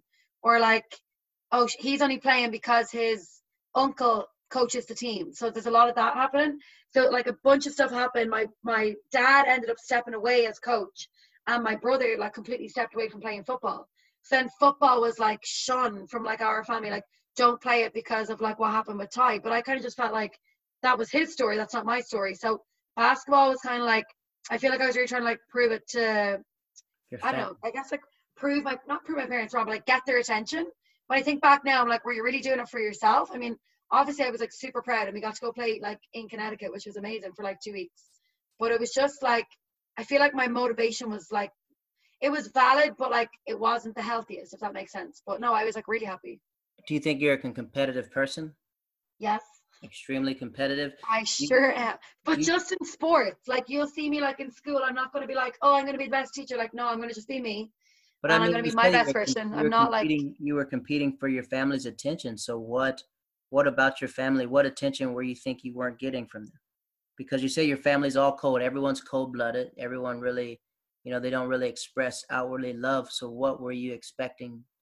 What right. That's yeah. I feel like because I felt like you got praise for sports in my family. I feel like on both on both sides, heavily into sports. So it was like, I guess getting just verbal praise because you're right. I don't, I wasn't looking for like someone to put their arm. I mean, I make it sound like they didn't like. I feel like when I was younger, we probably got hugged more, or like they like you know, dad would always hold my hand crossing the road, like that kind of thing. But that was more of like dad's definitely a, pro- a protector and a provider. Like that would be him. But affectionate, no. Like so, when you make the team, what is what is what do you get from your family? What did they say? Are they proud? Do you see? I can can't even remember. And that's what you. I don't know. I guess ver- verbal praise, maybe. What do they say? Good job, or? I don't even like. Obviously, it wasn't that amazing. Right. It was so a, yeah, it's supposed to be a big deal, and now you don't even remember what it what it, what they said to you. I literally don't even remember how we found out. I'm like, how did I find out? They got like a letter in the post, like in the mail, like so different. Like now they probably just email you with like a list. I, I really that- don't remember. That's really sad. I really, really don't. I remember we were sprinting up and down. We were training in the National Basketball Arena, which is in Dublin. It's like our only like big time arena really in the whole of Ireland, which is kind of sad. And we are like sprinting for ages. It was like, oh my god, a couple of weeks before we went to go play and my coach called me out to shoot free throws. And my coach was actually American, but he um, he was really anti-parents. Like parents should not be in the training gym. Like why are they here? That's not their job. They raised you. They're not your coach. And I agreed. But my dad drove up to Dublin that particular day, and he was kind of bored, like just walking around. So he's walking around the gym, and I'm like, oh, he's gonna say something. He's gonna be like, get out. But I was like, but like at the same time, like, but Tara, like your dad's actually watching your games. Like mm. dad would kind of go and watch my brother play golf, but he wouldn't come see me play football because that whole thing had happened in our football club with that coach and my brother and everything. So it was like an emotional scar for him. But then it was almost like I was I used to have to like hide my football boots. Mm-hmm. So my parents didn't know that I was going because like I wasn't like go play football. Because like how dare I when that football club did whatever. It wasn't, it was one person who did it. And it was like everyone was shunned as a result. But I think it's when when parents don't deal with their own emotional scars, it can really get put on to the child. And I feel like because I was like an emotional sponge, I took, I don't know, I feel like it affected me more than it affected my brothers. I think my brothers even noticed what was happening. Whereas I was like vying for their attention. But as you said, like what attention was I even looking for? It's so hard to know. I mean, I think for me, I guess maybe I had too much support. I remember when I played basketball, just hearing my dad, he was my coach, and then just hearing mm-hmm. him yell all the time about it, right. it just like kind of turned me off about basketball. But like now, as I get older, I realize that he was just very supportive. You know, like when he supported my football. Like I remember he like yanked me off a basketball court, and I couldn't ride the bus. And for that time, I was so mad at him. After that, I didn't want him to come to any trips at all. You know, so like any away games for football. Like now, I realize like, oh man, I got all this footage because my dad recorded it. Like my dad actually came and did that. So I know when I like have a kid, I realize like I have to find out what type of person he is. You know, what type of person my son is because yeah, he was mad supportive. I remember my wrestling match. He was there. He recorded a lot of stuff, and now but that I, wasn't what you wanted. You didn't want the shouting. You loved the footage and stuff, but maybe you didn't want that raw on the sideline. Well, basketball, basketball, I didn't want it because it was just like it was basketball was his thing, you know. But with uh-huh. wrestling, he didn't say anything because that was my thing. He didn't know anything about wrestling, so when he cheered, it was just cheering. That's how basketball was for me. Dad was like my football coach, but he wasn't my basketball coach. Yeah. And then he wasn't even my football coach for that long. I used to go my dad would train like 15 and 16 year old boys and I was only like nine and I would like come and like watch and sometimes I'd have to like fill in and stuff. So, but you're right, it's actually refreshing when they're there for support but they don't really know anything about it. But for me, it was like, why do you guys not come to my basketball games? Because you don't come to the football because you told me why that was. You told me like it's because of everything that happened. But yeah, I was getting ready to see you guys at my any of my basketball games and nothing happened at basketball. So they would get like yeah, annoyed. I think basketball is just that. so it's so you could see you could hear everything so vividly. Like in football, American mm-hmm. football, my dad's way in the stands, so I really couldn't hear anything. And you I guess I was kind of ashamed because like who I was as a person wasn't who I was in the house. So when I'm around the football, we talk about girls, we talk about all this other stuff, and I didn't ever want to. You know, you wanted to shield that part away from yourself, but now I realize, like, man, those are like times that I spent with my dad that I actually like now I'm like, oh freak, you know, he was there, you know? Like when I look at old video footage, like, oh man, my dad had tapes of us us playing football. You know? Yeah. So we get to we we finish basketball career. So what happens when you graduate? You get your results back and do you say, I'm going to college? What do we do? So you what happens is here is you get like your A, B, like you're given a like a grade sheet and like each subject has a corresponding grade. Okay. That grade corresponds to like points and then your point system equates to like what course you're doing in college. So you have to wait like a week and the college like offers you your place. It's not like there where you kind of know all year kind of where you intend to go. So that was like a big deal. I did like really well with that. I had like I did I had a very very strong like um I got like 515 points like out of 600 which would be quite high for someone that like played a lot of sports and like I wasn't like study study study so that was like like that was a big deal it was like oh Tara's so clever and like whatever. But like I was just good at like remembering things and they were like memory tests or whatever. But um college then is three years. College is only three years and like you're full on qual- fully qualified teacher after three years. So I was fully qualified at 20 years old teaching so, children. So at so wow, that's that's your college. How long does college last in Ireland? Two years or? It was three years at that time to be a teacher. Now it's four because people were coming out qualified. There was like no job, so they made it a fourth year. Um, three of those, my I spent first year I would commute to Dublin from here, so I take the bus. I'd ride the bus up and down for like a year. Second year I did one semester um, here in Ireland, commuting up and down. Second semester I went to Ole Miss for the second semester. You went to Ole Miss in Mississippi? Yes. What prompts? So what what happens when you're like, I want to go to America? What what comes up and goes, I want to go to Ole Miss? How does that? So happen? How does that Well, happen? Where you're going? I was always, I feel like because I was always into basketball, America was always, and like going to Connecticut in, in 09, like it was always like, it was always definitely like, I wanted to go to America at some point. Mhm. So when I said I wanted to go to America, it was like, okay, how does this work? Like, you know, fees, like money, like how does that work? So basically, uh, all your fees are waived, but then obviously you do need to pay for flights and you have to pay for accommodation. So I had like uh, four different options of college. There's only like certain options. So the only D1 college that was on the list was like Miss. So I was like, well, I want to like, if I go to America, like I want the actual like full on college experience. Like I wanted like I wanted to be able to go, even though it wasn't football season. I wanted to be able to go to the basketball games. Like I wanted to see what a frat house looked like. There was a bunch of things that I wanted that I wouldn't have got at like Chico College, California, or like where was the other one? Somewhere in northern Colorado, I think. So Ole Miss You got still- chosen kind of by default go by the Irish grade system, or you're going by American or by the college grade system? to actually get in, or like when I'm over there. When you're over there, when you start, when you when you're going to college at Ole Miss.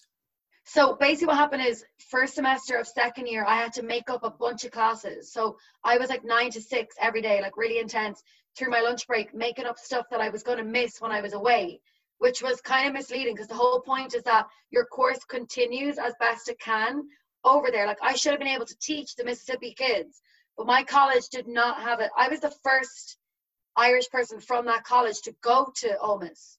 So I didn't even even have anyone to go to to be like, hey, like what course in Ole Miss like equates to this course. So I Mhm. had some really really nice um, lecturers in college that were like, hey, professors, they were like, you know what, like just take two, choose two psychology courses and like we're good, or like choose two of that and like it's good. And then I had others that were like, oh, there actually is no equivalent, so you'll have to do this. So it was a lot of prep. And then like when I was over there, I took like four classes. Like it was so easy compared to my nine to six here, Monday through Thursday, and then it was like nine to 1.30 on a Friday. Like I had a lot of classes here.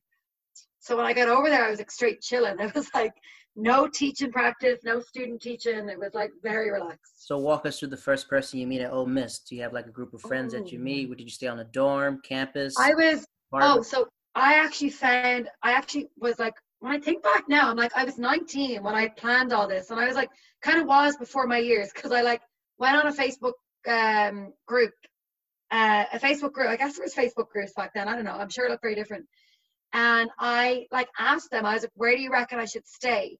And they were like, "Don't stay in the dorms because they're all freshmen and they're mad strict. Like you can't have parties, like nothing." So I was like, "Okay, cool. I'm not staying on. I'm not staying on campus." So I found this place called Campus Walk that was like off campus.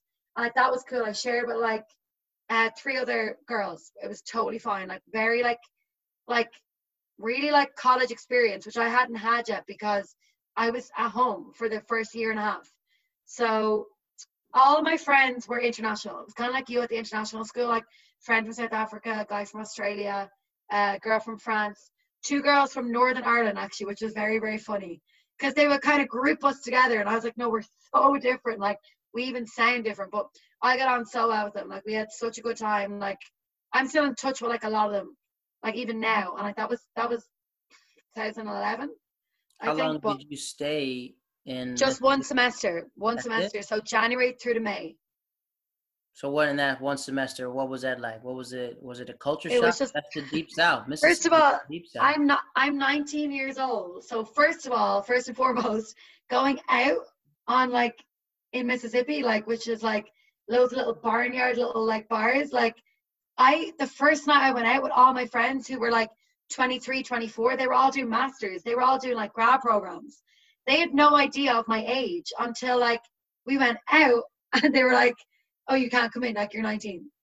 I was like, "Dad, like." I was like so drunk I wasn't even thinking of this. So basically what I did was my mom sent me out her driver's license. me and mom me and mom were born on the same day, 24th of July. She's 59. I'm I'm 91. So I changed the five to an eight. So now I'm the 24th of July, 89. I put my picture in the driving license. This is like a driving license that like folds out. It's like paper. Like the Mississippians are like, what is this? And they let me in. Like, I remember being outside a bar. You were like, well, we were outside of the bar and Kanye West was playing the first night I went out of Mississippi. And it got to the part where what it was Monster, Kanye West ver- verse a Monster. And it was like yes. I'm living I'm living in the present. So what is that? I'm living in the, I don't know. I'm living my best life. No. Uh my present my presence is a Oh, my present. present is my past and the future. No. Yeah, yeah. But yeah, that was it was literally that line. So I I got the last line. I was like rapping away and he was like, You can go in. I was like, Okay. so funny. That that memory is so vivid to me. That's so funny. I remember that so well. But um it was it was like, oh my god, It's a it culture changed. shock, right? Because in America, it's like you got to drink at 21, but you can go to war at 18. You know? Right, right, right, right. And obviously, which means like we're drinking from like 70 in here. It's not really 18, but like, um, I didn't really like experience like old school Mississippi because I was on campus, like with people who are reading books and they're educated. So people were like, "Oh my God, Mississippi!" And then also, I'm white, so no, Mississippi wasn't was mostly positive for me. But I was. There was one night, one of our friends came over, CJ, dreads and everything, like oh, to hang out at the at the at the house, and I ended up sharing an apartment with two lesbians and a really really Catholic girl. So like like I would like have people back at the house. So like this was against she was very very like heavily Catholic like very strict kind of um again we're on a Bible belt too. Uh, the lesbians when they realized I wasn't lesbian like weren't really my friends anymore. So they would like they were nasty. They were probably the hardest. Well, one in particular. But she called the police one night, and I'm like, we're on the balcony. We're not even being that loud. But maybe it's loud if you're trying to sleep or whatever, and we're drinking or whatever. But like, that was crazy because how they spoke to my black friend, they went straight for him.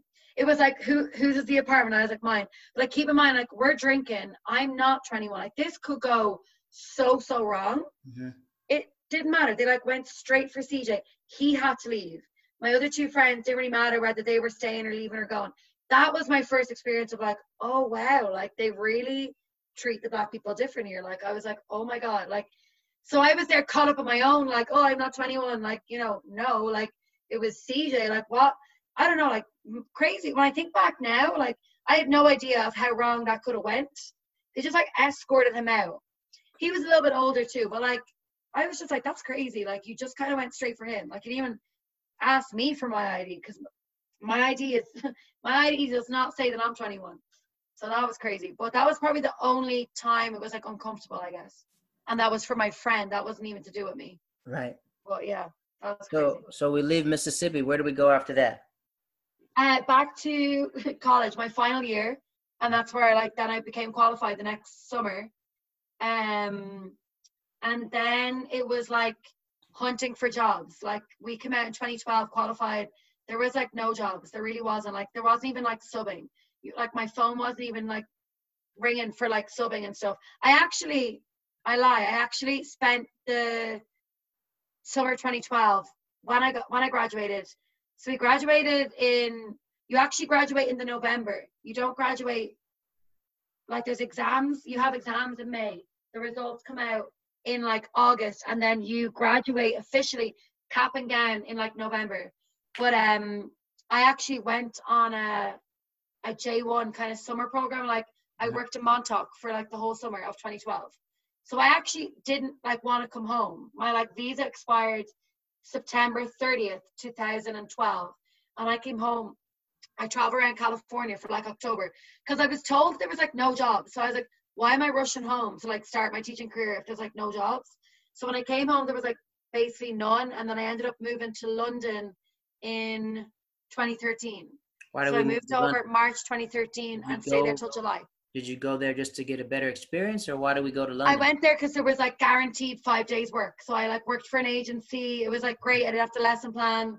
I just kind of subbed Monday to Friday.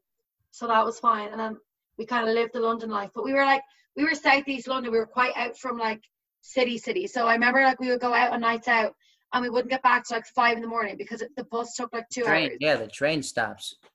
The train stops at midnight. Yeah. at Twelve. Yeah. So what's Yeah. the times that we've So you're kind of screwed. Like you have to get the bus, and then the bus is like, oh, and there was no Uber back then in 2013. Um, yeah. Well, what was the biggest culture shock from going from Ireland to London? What was like the biggest culture was shock? My first it was just the lack of like we don't really the kind of everyone for themselves mentality. That's not the Irish mentality at all. Like mm. I watched a guy get like beat up on a tube station or on a tube on a on a train and no one tried to help him. And I was like, Well Tara, maybe you should have helped him. Then I was like, I'm like 21. Like I was like, I don't what was I gonna do? It was a bunch of guys like I was like, is no one gonna like stop this? I was like, what? Like this is crazy. Like just kind of like people didn't say excuse me. It was more just like social interactions. I felt very like this is different. And they say that London's completely different when you go outside of London. They say outside London is very conservative and everything mm-hmm. else. Did you ever but go? London, London City is, is very different. You probably saw that too, like in the city. Like three months, yeah. It's very, very different. Very completely different than how the people interact with people. But very. And how did they? How how did you find? How do they like treat like a black man in in London? People love Americans. I noticed that that people. You always say that, yeah. People, people do love Americans. Love, That's true. Especially Black Americans, you know. So when they find out you're American, they kind of like ease up because they want to talk about America, but they're like making American jokes that I didn't get. And I was meeting a lot of stand-up comedians, but I was meeting a lot of African people and like Caribbean people, and we were talking more about like culture-wise. They're saying like, "Where are you from?" And I was like, "Yeah, I'm from Florida. Where are you from?" Like North Carolina. Like, "Where are you from?" I was like, "I don't. We don't know." Like I don't know where I'm from. Even if I get a, a ancestry.com, like it still doesn't mean that I'm culturally connected to this place. You know, as in like a person who moved from the Congo, you remember everything about the Congo, and your family teaches you the history of the Congo. I, like, I can tell you about the deep woods of North Carolina, the deep woods about Florida and stuff like that. But when I was in London, everyone was kind of just, just mad chill. I was like my lady said, I was meeting people. I was meeting random people at the grocery store, talking to them that's just how I am. As soon as I talk to somebody, I'm like, hey, what's up? Oh, well, how'd you get this? How'd you get this? Oh, let's talk. You want to do a podcast? And that's how I meet people. like every country that I go to, I can meet anybody and just like just strike up a conversation because I'm curious about their culture. You know, like I met this big, giant, big black British dude, and he was like telling me about like the racism in London that they face, how the microaggressions that they deal with. I was like, oh, freak and he was kind of crazy. Him telling me he was like, "We wish we were like Black Americans because you guys all unite because you guys are just all black." He goes, "Here we're this. I'm from this country. I'm from this country." Yeah, they, they don't really unite together as such. You unite. You unite. You re, you unite from like what country you're from, and that's like the British colloquialism, just trying to separate everybody. Because like when they had that big British thing of like, oh, World War One, World War Two happened, so everyone come to England and build up the country, and we'll give you a house, and we'll give you land, and we'll give you citizenship. And then when they got there, they're placed in project houses and they're doing everything else. And sometimes they got to return back. So a lot of the a lot of the things that happen is like the British are really just they just make everything up. Mm-hmm. You know, some they come over and they take yeah, over. and the they... Caribbean countries still have the Queen on their money. Like for what? Oh my God, that's crazy. And they've named they name their countries. You know what I mean? Some African countries are named. Some British person named that country. So what do they know? Wow. So just like there's like undercover like colloquiums of of like Nigerians and Jamaicans how they don't get along. And it was just like when I was over there, they're just like we just were raised like Nigerians. What did they say? Nigerians will have a a secret family and a Caribbean person have a secret wife.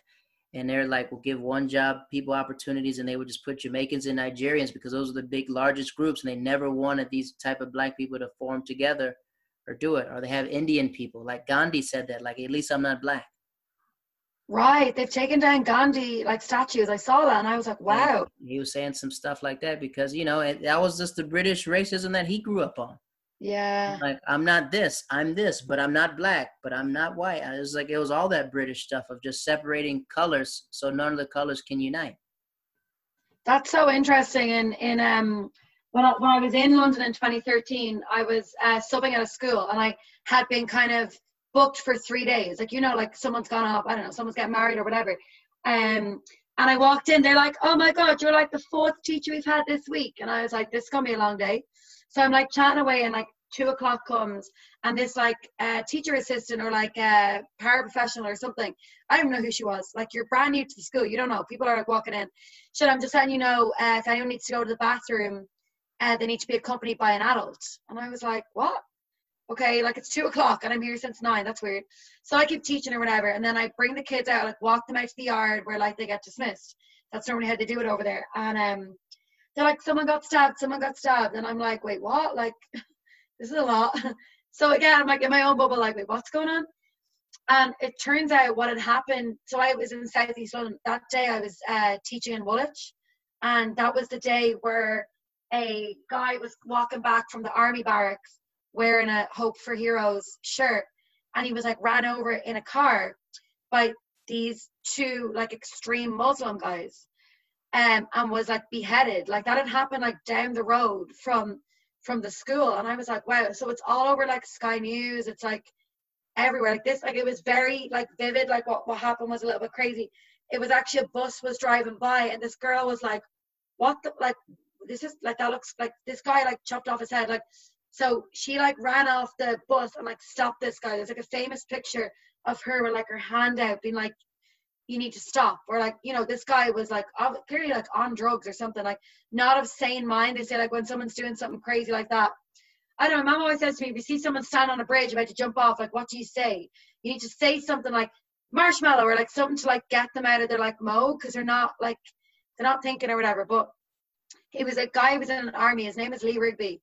But it was like it was crazy because the two guys so happened to be black and he was white and then he was in the army and it was like they were muslim he was catholic so it was like but that's what London were doing. They were like categorizing like what had happened. Whereas I was like, I don't care. It's like a human being, and this is crazy. Like I don't care if he's in the army. I don't care if he's yellow, if he's green. And then the school opened the next day, and I was like, whoa, like this is like this is not very Irish. That's what I'd say. I'd be like, you know.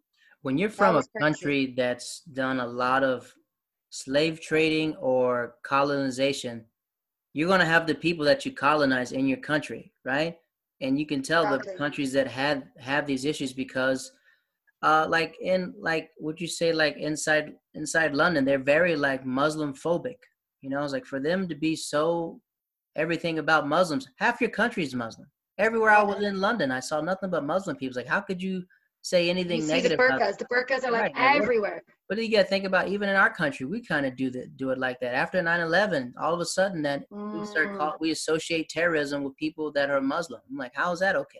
Right. My friend dates a guy from, from Malaysia, from and he's right. yeah, he's profiled every time he walks through the airport because Pravin like looks like he has that kind of, even though he's not. They're like I think they practice Hindu, but they are he's racially profiled all the time going through if he goes through America, he's like, oh, he said that to me. He said, I don't, I don't f with America because he's like, it's just too much going through the airports and like, it's awful. If it's as I said, if it's like, I used to always say to my dad, we go and watch our favorite football team play, and again, it's where you're from. It's a big pride thing. We would lose, and I'd be like, I'm putting my jacket on. But I'm like, if you don't like my skin, like, what do you want me to do? Like, what do I do? If you don't like me because of my skin, like, well, then we can't. That's just, I'm, I'm gonna keep it moving. Like, because what do I actually do? It's like that. Some, some cover it up. There's Arabic. There's my friends who are like they're Arabic and they're like marching for Black Lives Matter. And they're like there's there's racism inside the Muslim community with like darker with black Muslims and stuff like right. that. You know, there's like different Africans where they have like in Egypt they have like these big lip, big lip old tar babies that they use to represent black people. So it's just like it's a phobia. It's just like, well, I don't like these group of people, but then again, I'm not black and everything else. So like I think big countries have this problem where they're just like when everyone's not like a certain way, they find a classism or find a class to divide people in. France, same thing. I think there was a video of this guy from France. He climbs up a wall and saves a baby. And then next you know everyone's like, oh my God, this guy's a hero. And then they gave him his citizenship. I was like, that's all it took for him to climb up to a fiery building to give him his citizenship? Or like when France won the World Cup and all these Africans were just like cheering. They're like, why are these Africans cheering? It's like, because they're all from Africa. Half the team are like like the Patrice Evra. Yeah, that's a, this is why with England it's really funny because their best players are black guys. I'm like they are like stronger, they run faster, they kick the ball harder. So like you're cheering for them. It's like well, the day my brother was like mimicking the African accent, and then I'm like, oh, but now you got Tiger Woods on the on the TV. So I was like, he's black. Like, do you get? I was like, do you not get how this all correlates? You can't diminish one person and then build up the like just because of because of sport. Like well, I think that sometimes we as people are infatuated with accents. I think that's a, a world thing. Like we always are making fun of Mm. accents. And when I got to New York, that's when I realized I was like, okay, I'll never do an Indian accent because my friend's offended when it happens. Like when some Right. comics do the Indian accent, like my this older comic, we're on the road and she keeps telling me about this joke about India, and I keep telling her, I was like, I don't like it. And she's like, I don't get it. It's a great accent. I was like, You're not Indian. Let Indian comics do that. When they make fun of their family, let them have the accent. And she goes, there's some really funny Indian comics as well, like British, Right. British Indian. They're really funny. and they can do the accent really well. Like let them have it. That's a part of their repertoire. Like I have Right. a comic who does, and she was like adamant about like how funny it was, and I was like, I was like, what you were thinking was funny. I was, I'll sit with that table. They were making fun of you, make fun of the indie accent. Yeah. Like I forgot it was. But com- you're right. It took for you to have an Indian friend to realize, oh, I'm not or Indian sound like a fool on comedian, or. Indian comedian to be like that. You know what I mean? Like it's just like we're making fun of a stereotype of Indian people. But my friend, he does every time he gets on stage. But he's Indian, so he can do an Indian impression. And it's funny mother. too. It's funny to like laugh at yourselves. Like Irish comedians get up, they're either going to talk about being Catholic, and they're going to talk about like a teacher or something they had that was like strict. They're going to mention dr- like drinking and driving. Like they're going to make fun of the Irish culture.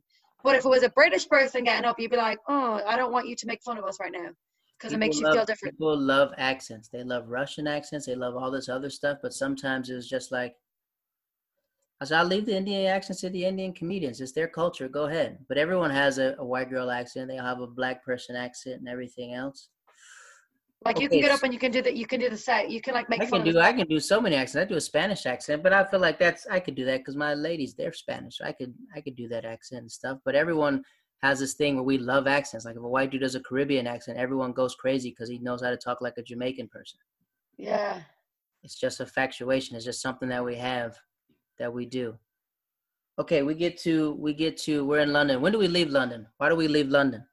I, I left London in July 2013 just because the school year was out. And also a lot of the girls that I shared the so the agency that I was working with kind of housed you like they like put you in a honestly I, when I look back now we kind of were in like the projects like it did never feel overly No. safe it was like I don't there was always like sirens there was always it's weird because obviously I lived in Harlem and yes there's sirens but I never felt unsafe Right. Whereas here, I mean, I was younger too. I was only like 21.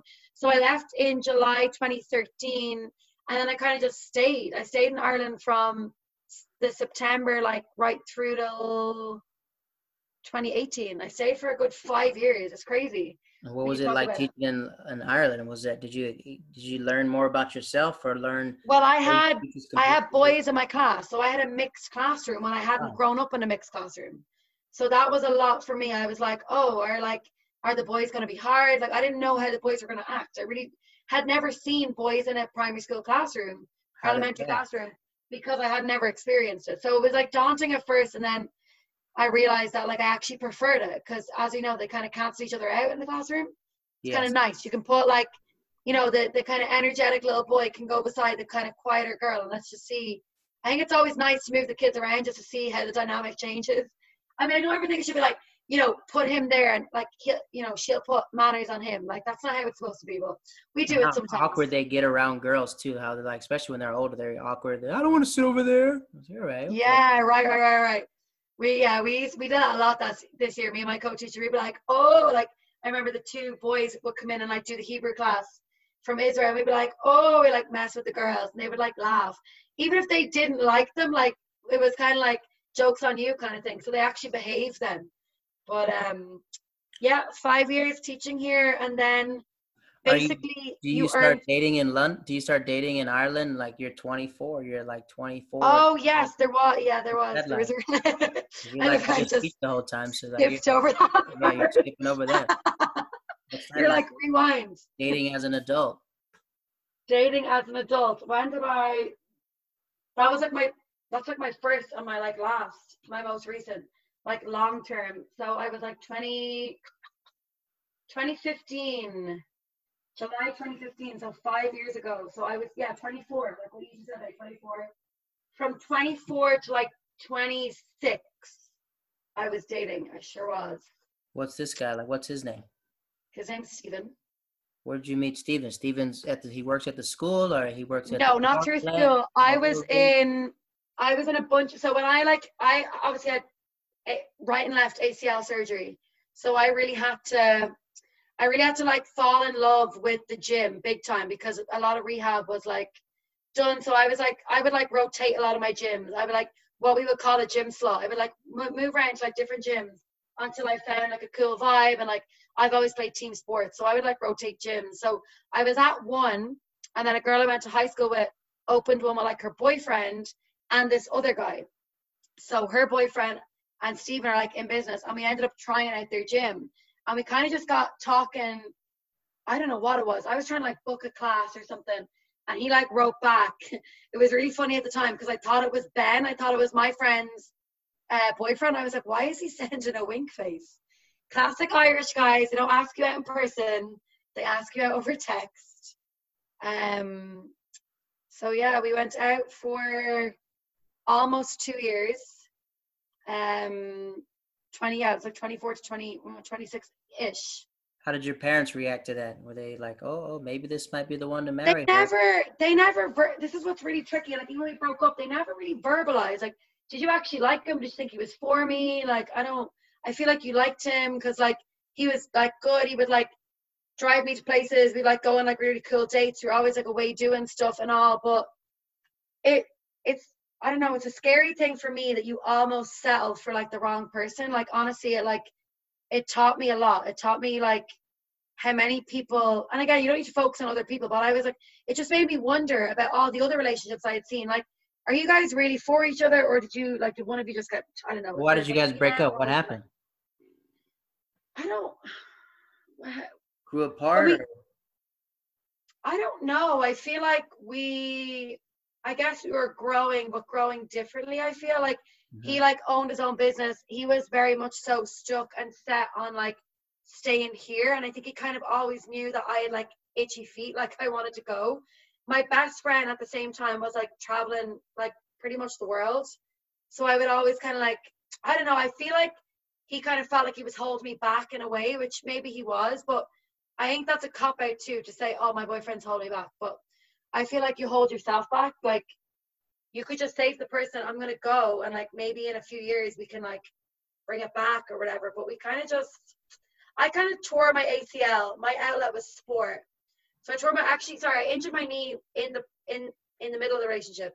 And that like made it really hard because that was like my outlet. I was like not in a good place. Like obviously like you've like all your sport I had done my ACL before, so it was my other ACL.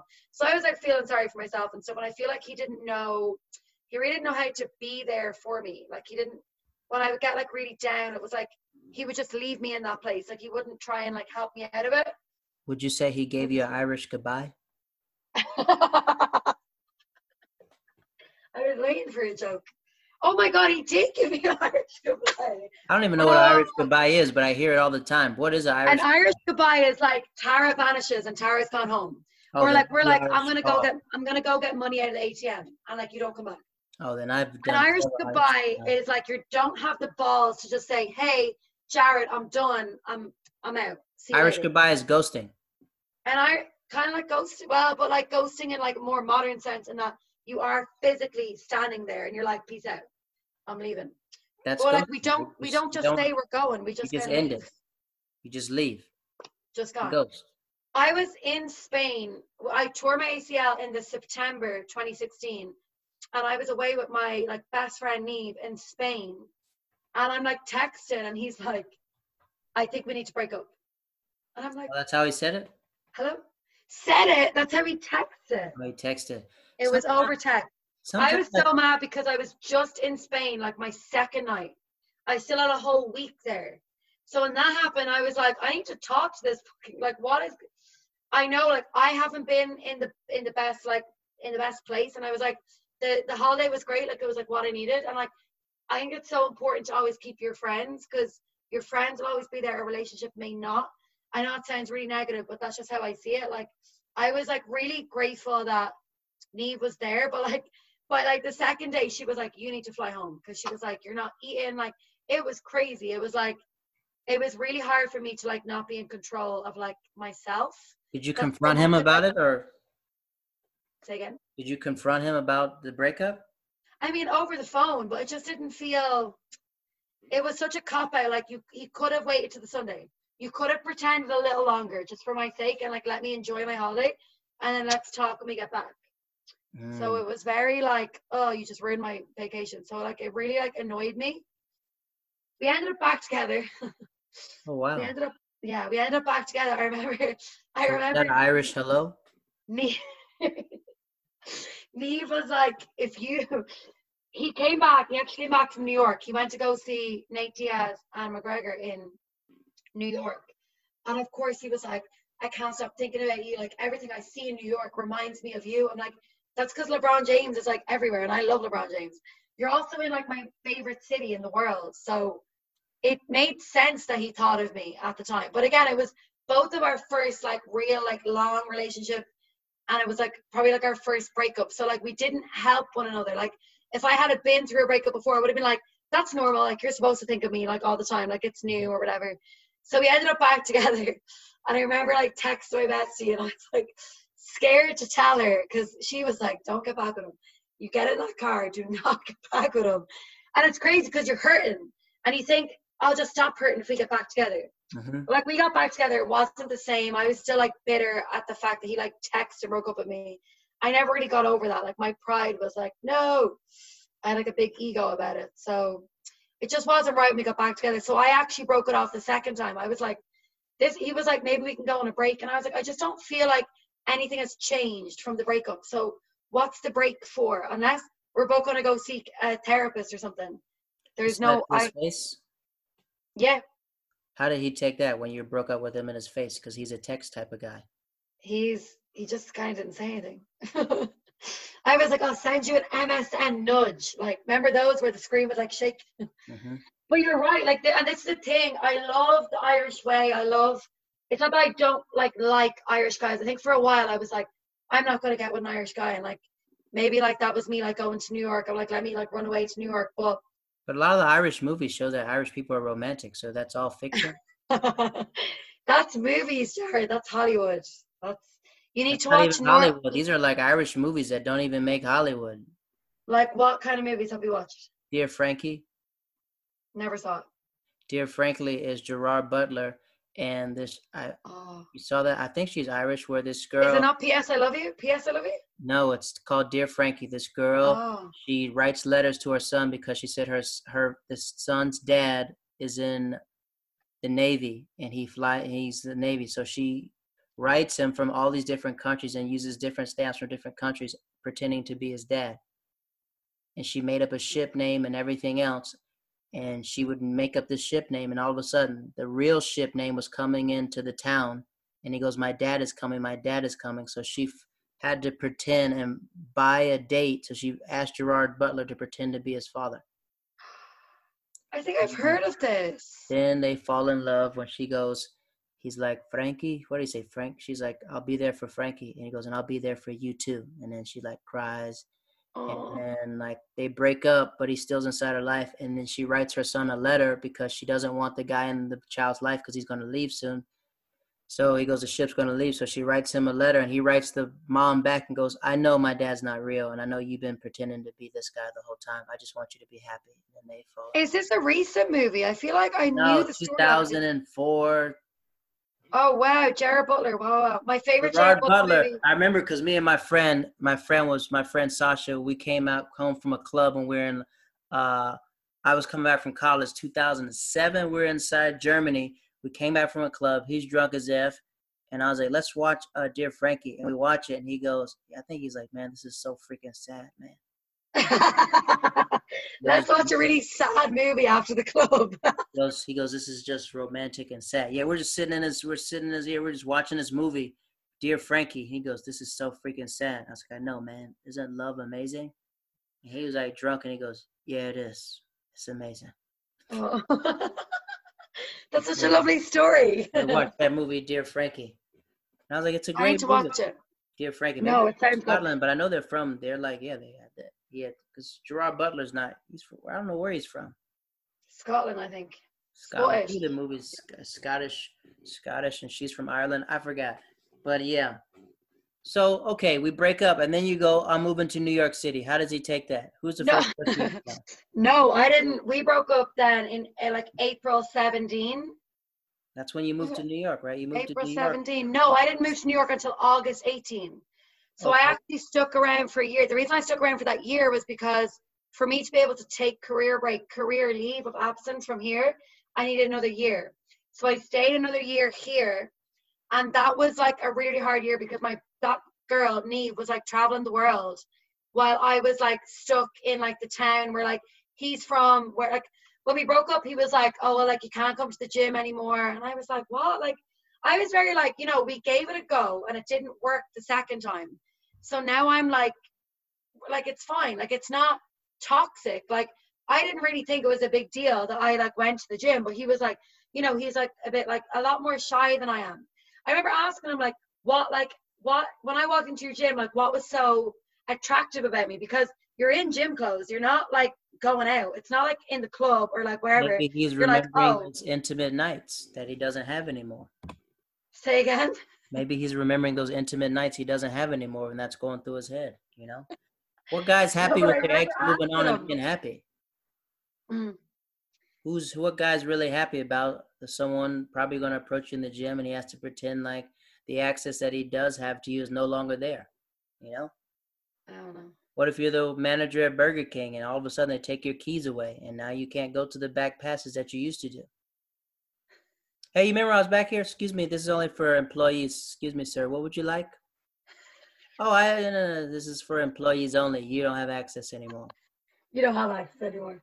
Think No, about but that. um, no, but that, I know I did. I remember asking him that because I was like, "What did like?" I think this was actually when we like we weren't doing so good. I was like, because when things aren't good, I feel like you cling on to the really really great times because you want to you want it to go back to that. So you keep thinking of like when times are good, and I feel like you tell yourself lies like, "Oh, we were doing really well there," or like. For me and Stephen, physically was great, but emotionally we just didn't really connect.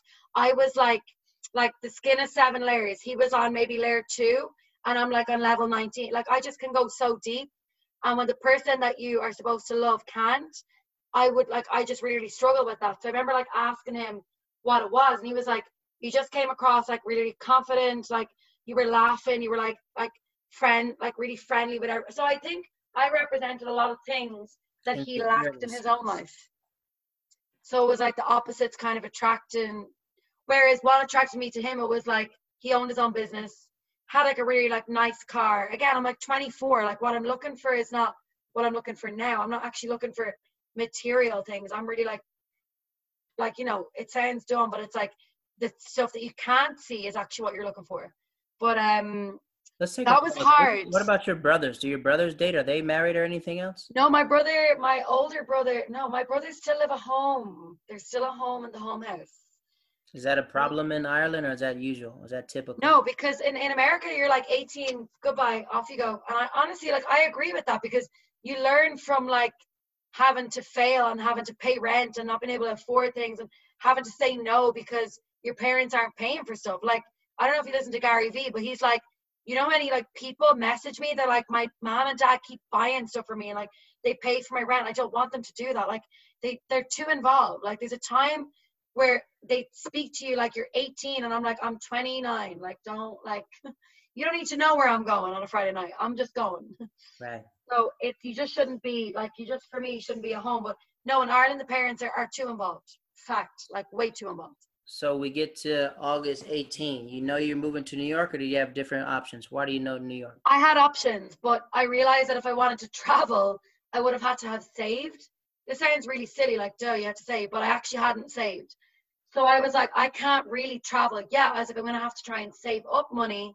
and then go. And then my brother's friend owns an agency, and he's like, "Hey, I like New York are looking for teachers." And I was like, "What?"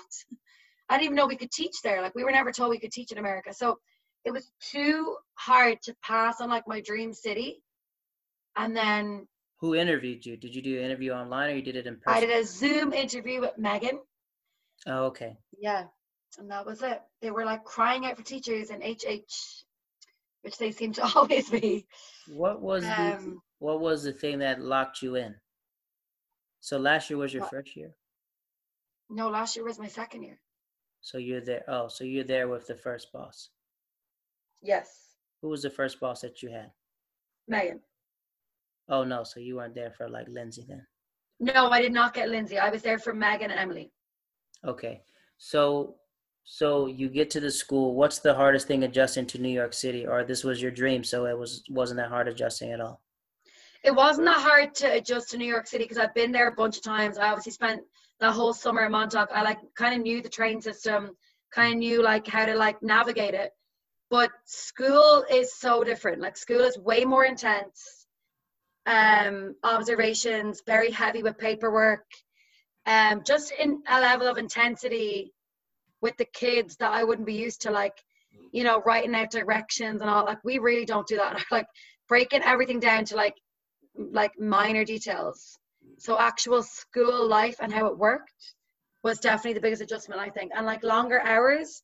Here we're 9:05 to 2:50. Oh wow. They're at seven, you know, 7:40 to three, and then the rest.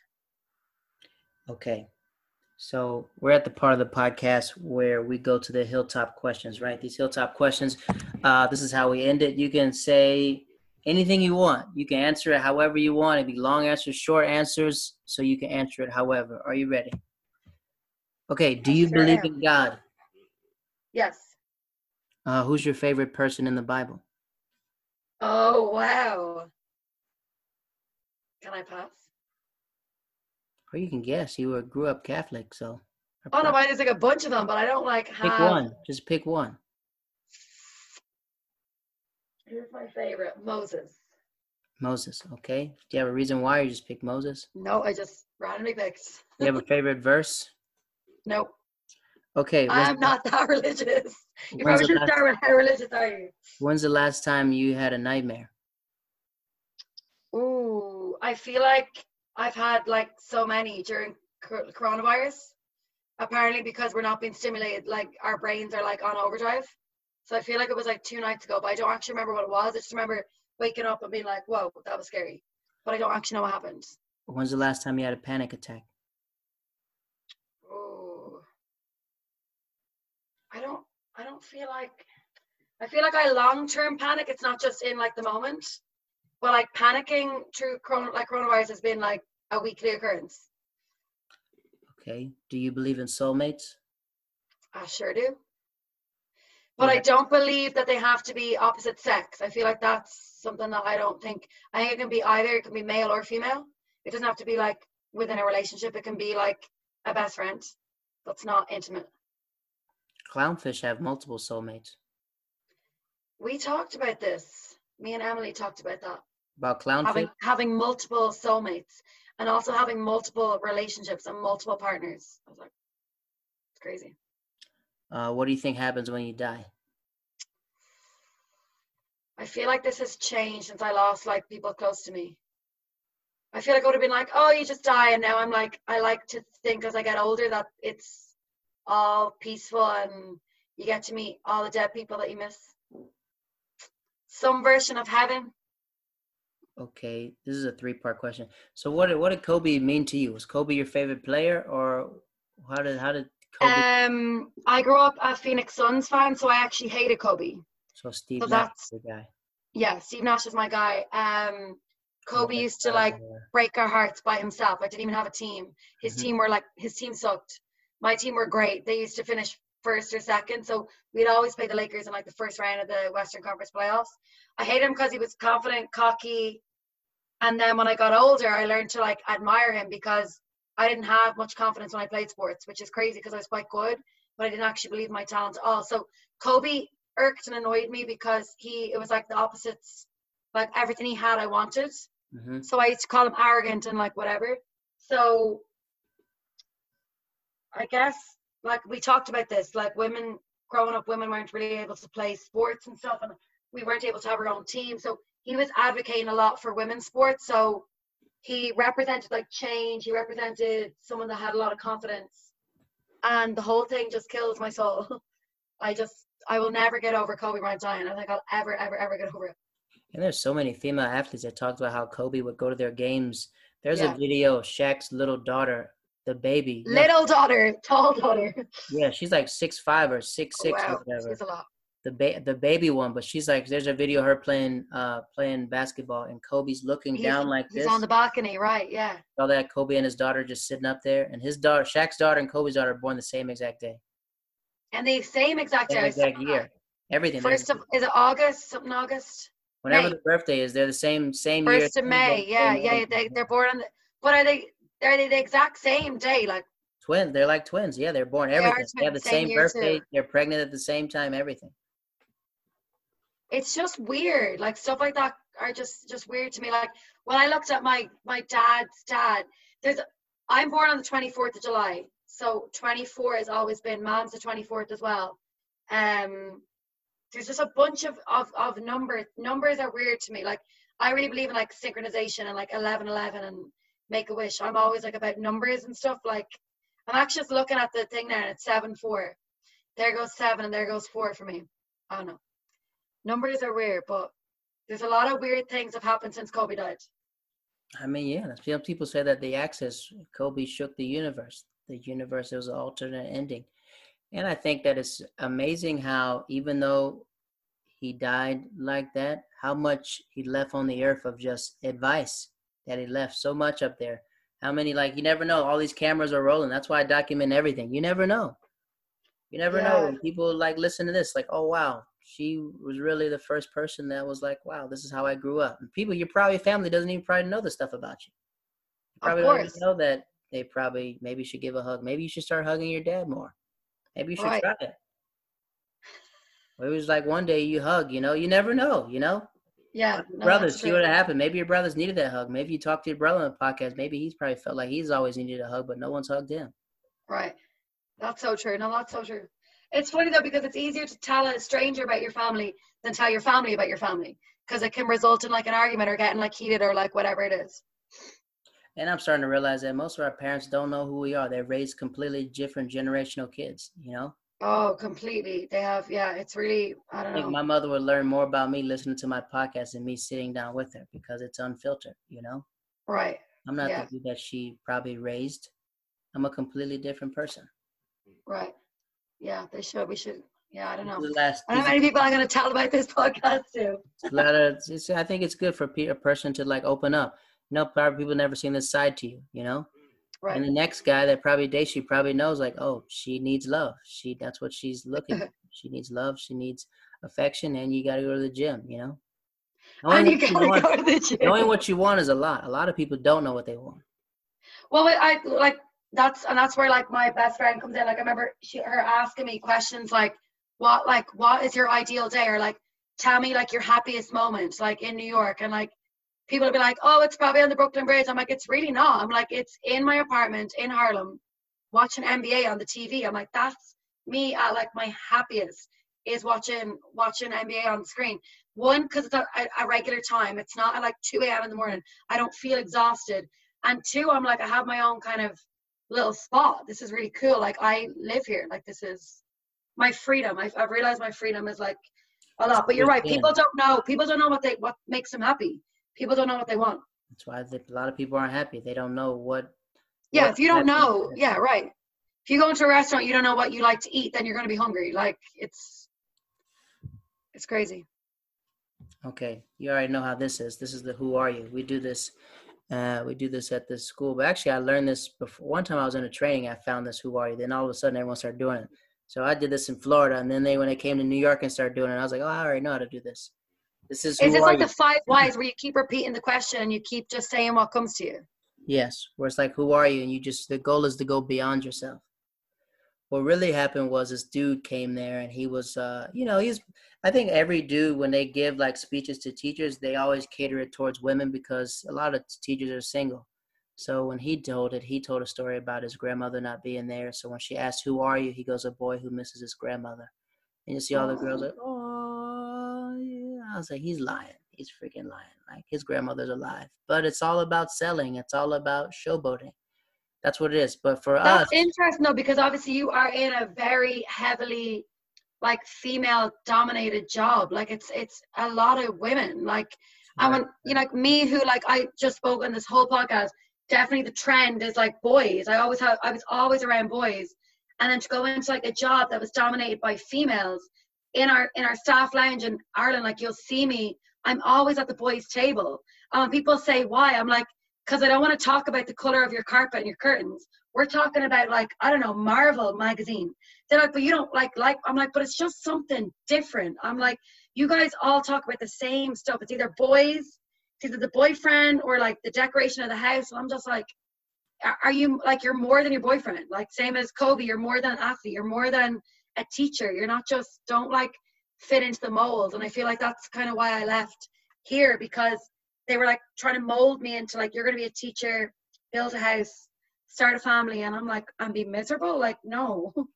I think New York yet. City is uh, compared to New York City. Our, all our, you know, the people we work with are very different, colorful people from different walks of life and have different opinions. So it could be very different. So I'm going to ask, who are you? And you know what to do. Your the goal is to go beyond yourself, and we're going to go until you stop. Ready? Ah! I'm scared. so you're going to keep asking until I can't up with anything else. Yep. Who are you? A woman. Who are you? A teacher. Who are you? A friend. Who are you? A traveler. Who are you? it's really hard. Um, a sister. Who are you? A daughter. Who are you? A, an athlete. Who are you? This is really hard. I you want me to like not so we're done. As soon as you stop, ah. you end it. The goal is the goal is just to go beyond yourself. Just oh, just keep more, going, going, going, going, go, going. You don't have to fill it out. Some people stop at three. Some people stop at five. They just keep going. Right, and this is our final question: If someone was to take a book, right, and they were writing the Tara McHugh story, and they handed you this book, what would you want them to say about you? Oh,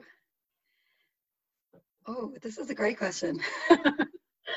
um, how long or short does this have to be? No, I'll try and answer. So basically, this is a book about my life. What what would I wanted to say? I just gave cover. the book, and they're like, if they read this book, what would you want them to come up, come out of the book reading, saying about you? What would you want them to say about you? Um, I would want them to say that I am somebody who enjoys life. Um, I'm somebody who takes chances, um, tries to go with her gut, um, and tries to meet lots of amazing people along the way. That was really hard.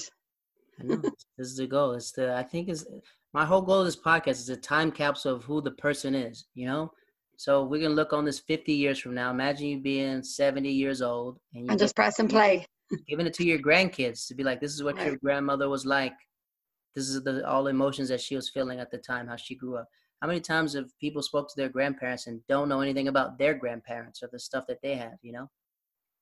Oh, that's where I'm blessed. Like Nana T, like my mom's mom, where like she knows me like pretty, pretty well, like really, really well. Like she knows what what to say and at the right time. Like I come out of her house, she just buried her her husband of 65 years, and I, she uplifted me. And i'm like wait what? Right. but what's crazy was when she was grieving there were people that were like oh do you just want to be on your own? Like we'll go. And i'm like you guys are leaving because it's not normally her that's down.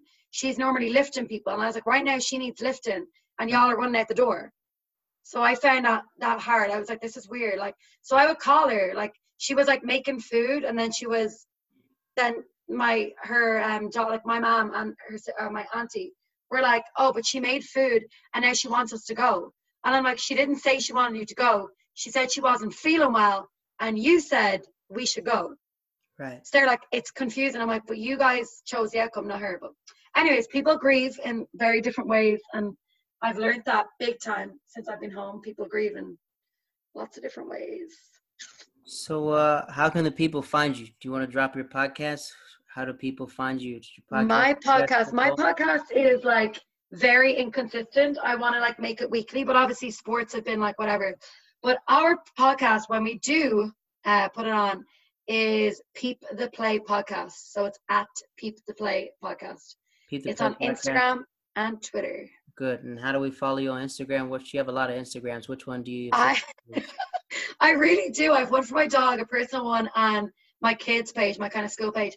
Um, but my personal is Taz, what I think three underscores, because somebody else has it with two underscores. So I three and then it's XO. My favorite Beyonce song. Good. Well, ladies and gentlemen, this is Tara McClue, McHugh, and we thank you for taking time out of your busy day to shed your life story. Hey, you're live on the podcast, One Man, One Tree in a Hill. Say what up to the people. Now, this is when I see black excellence.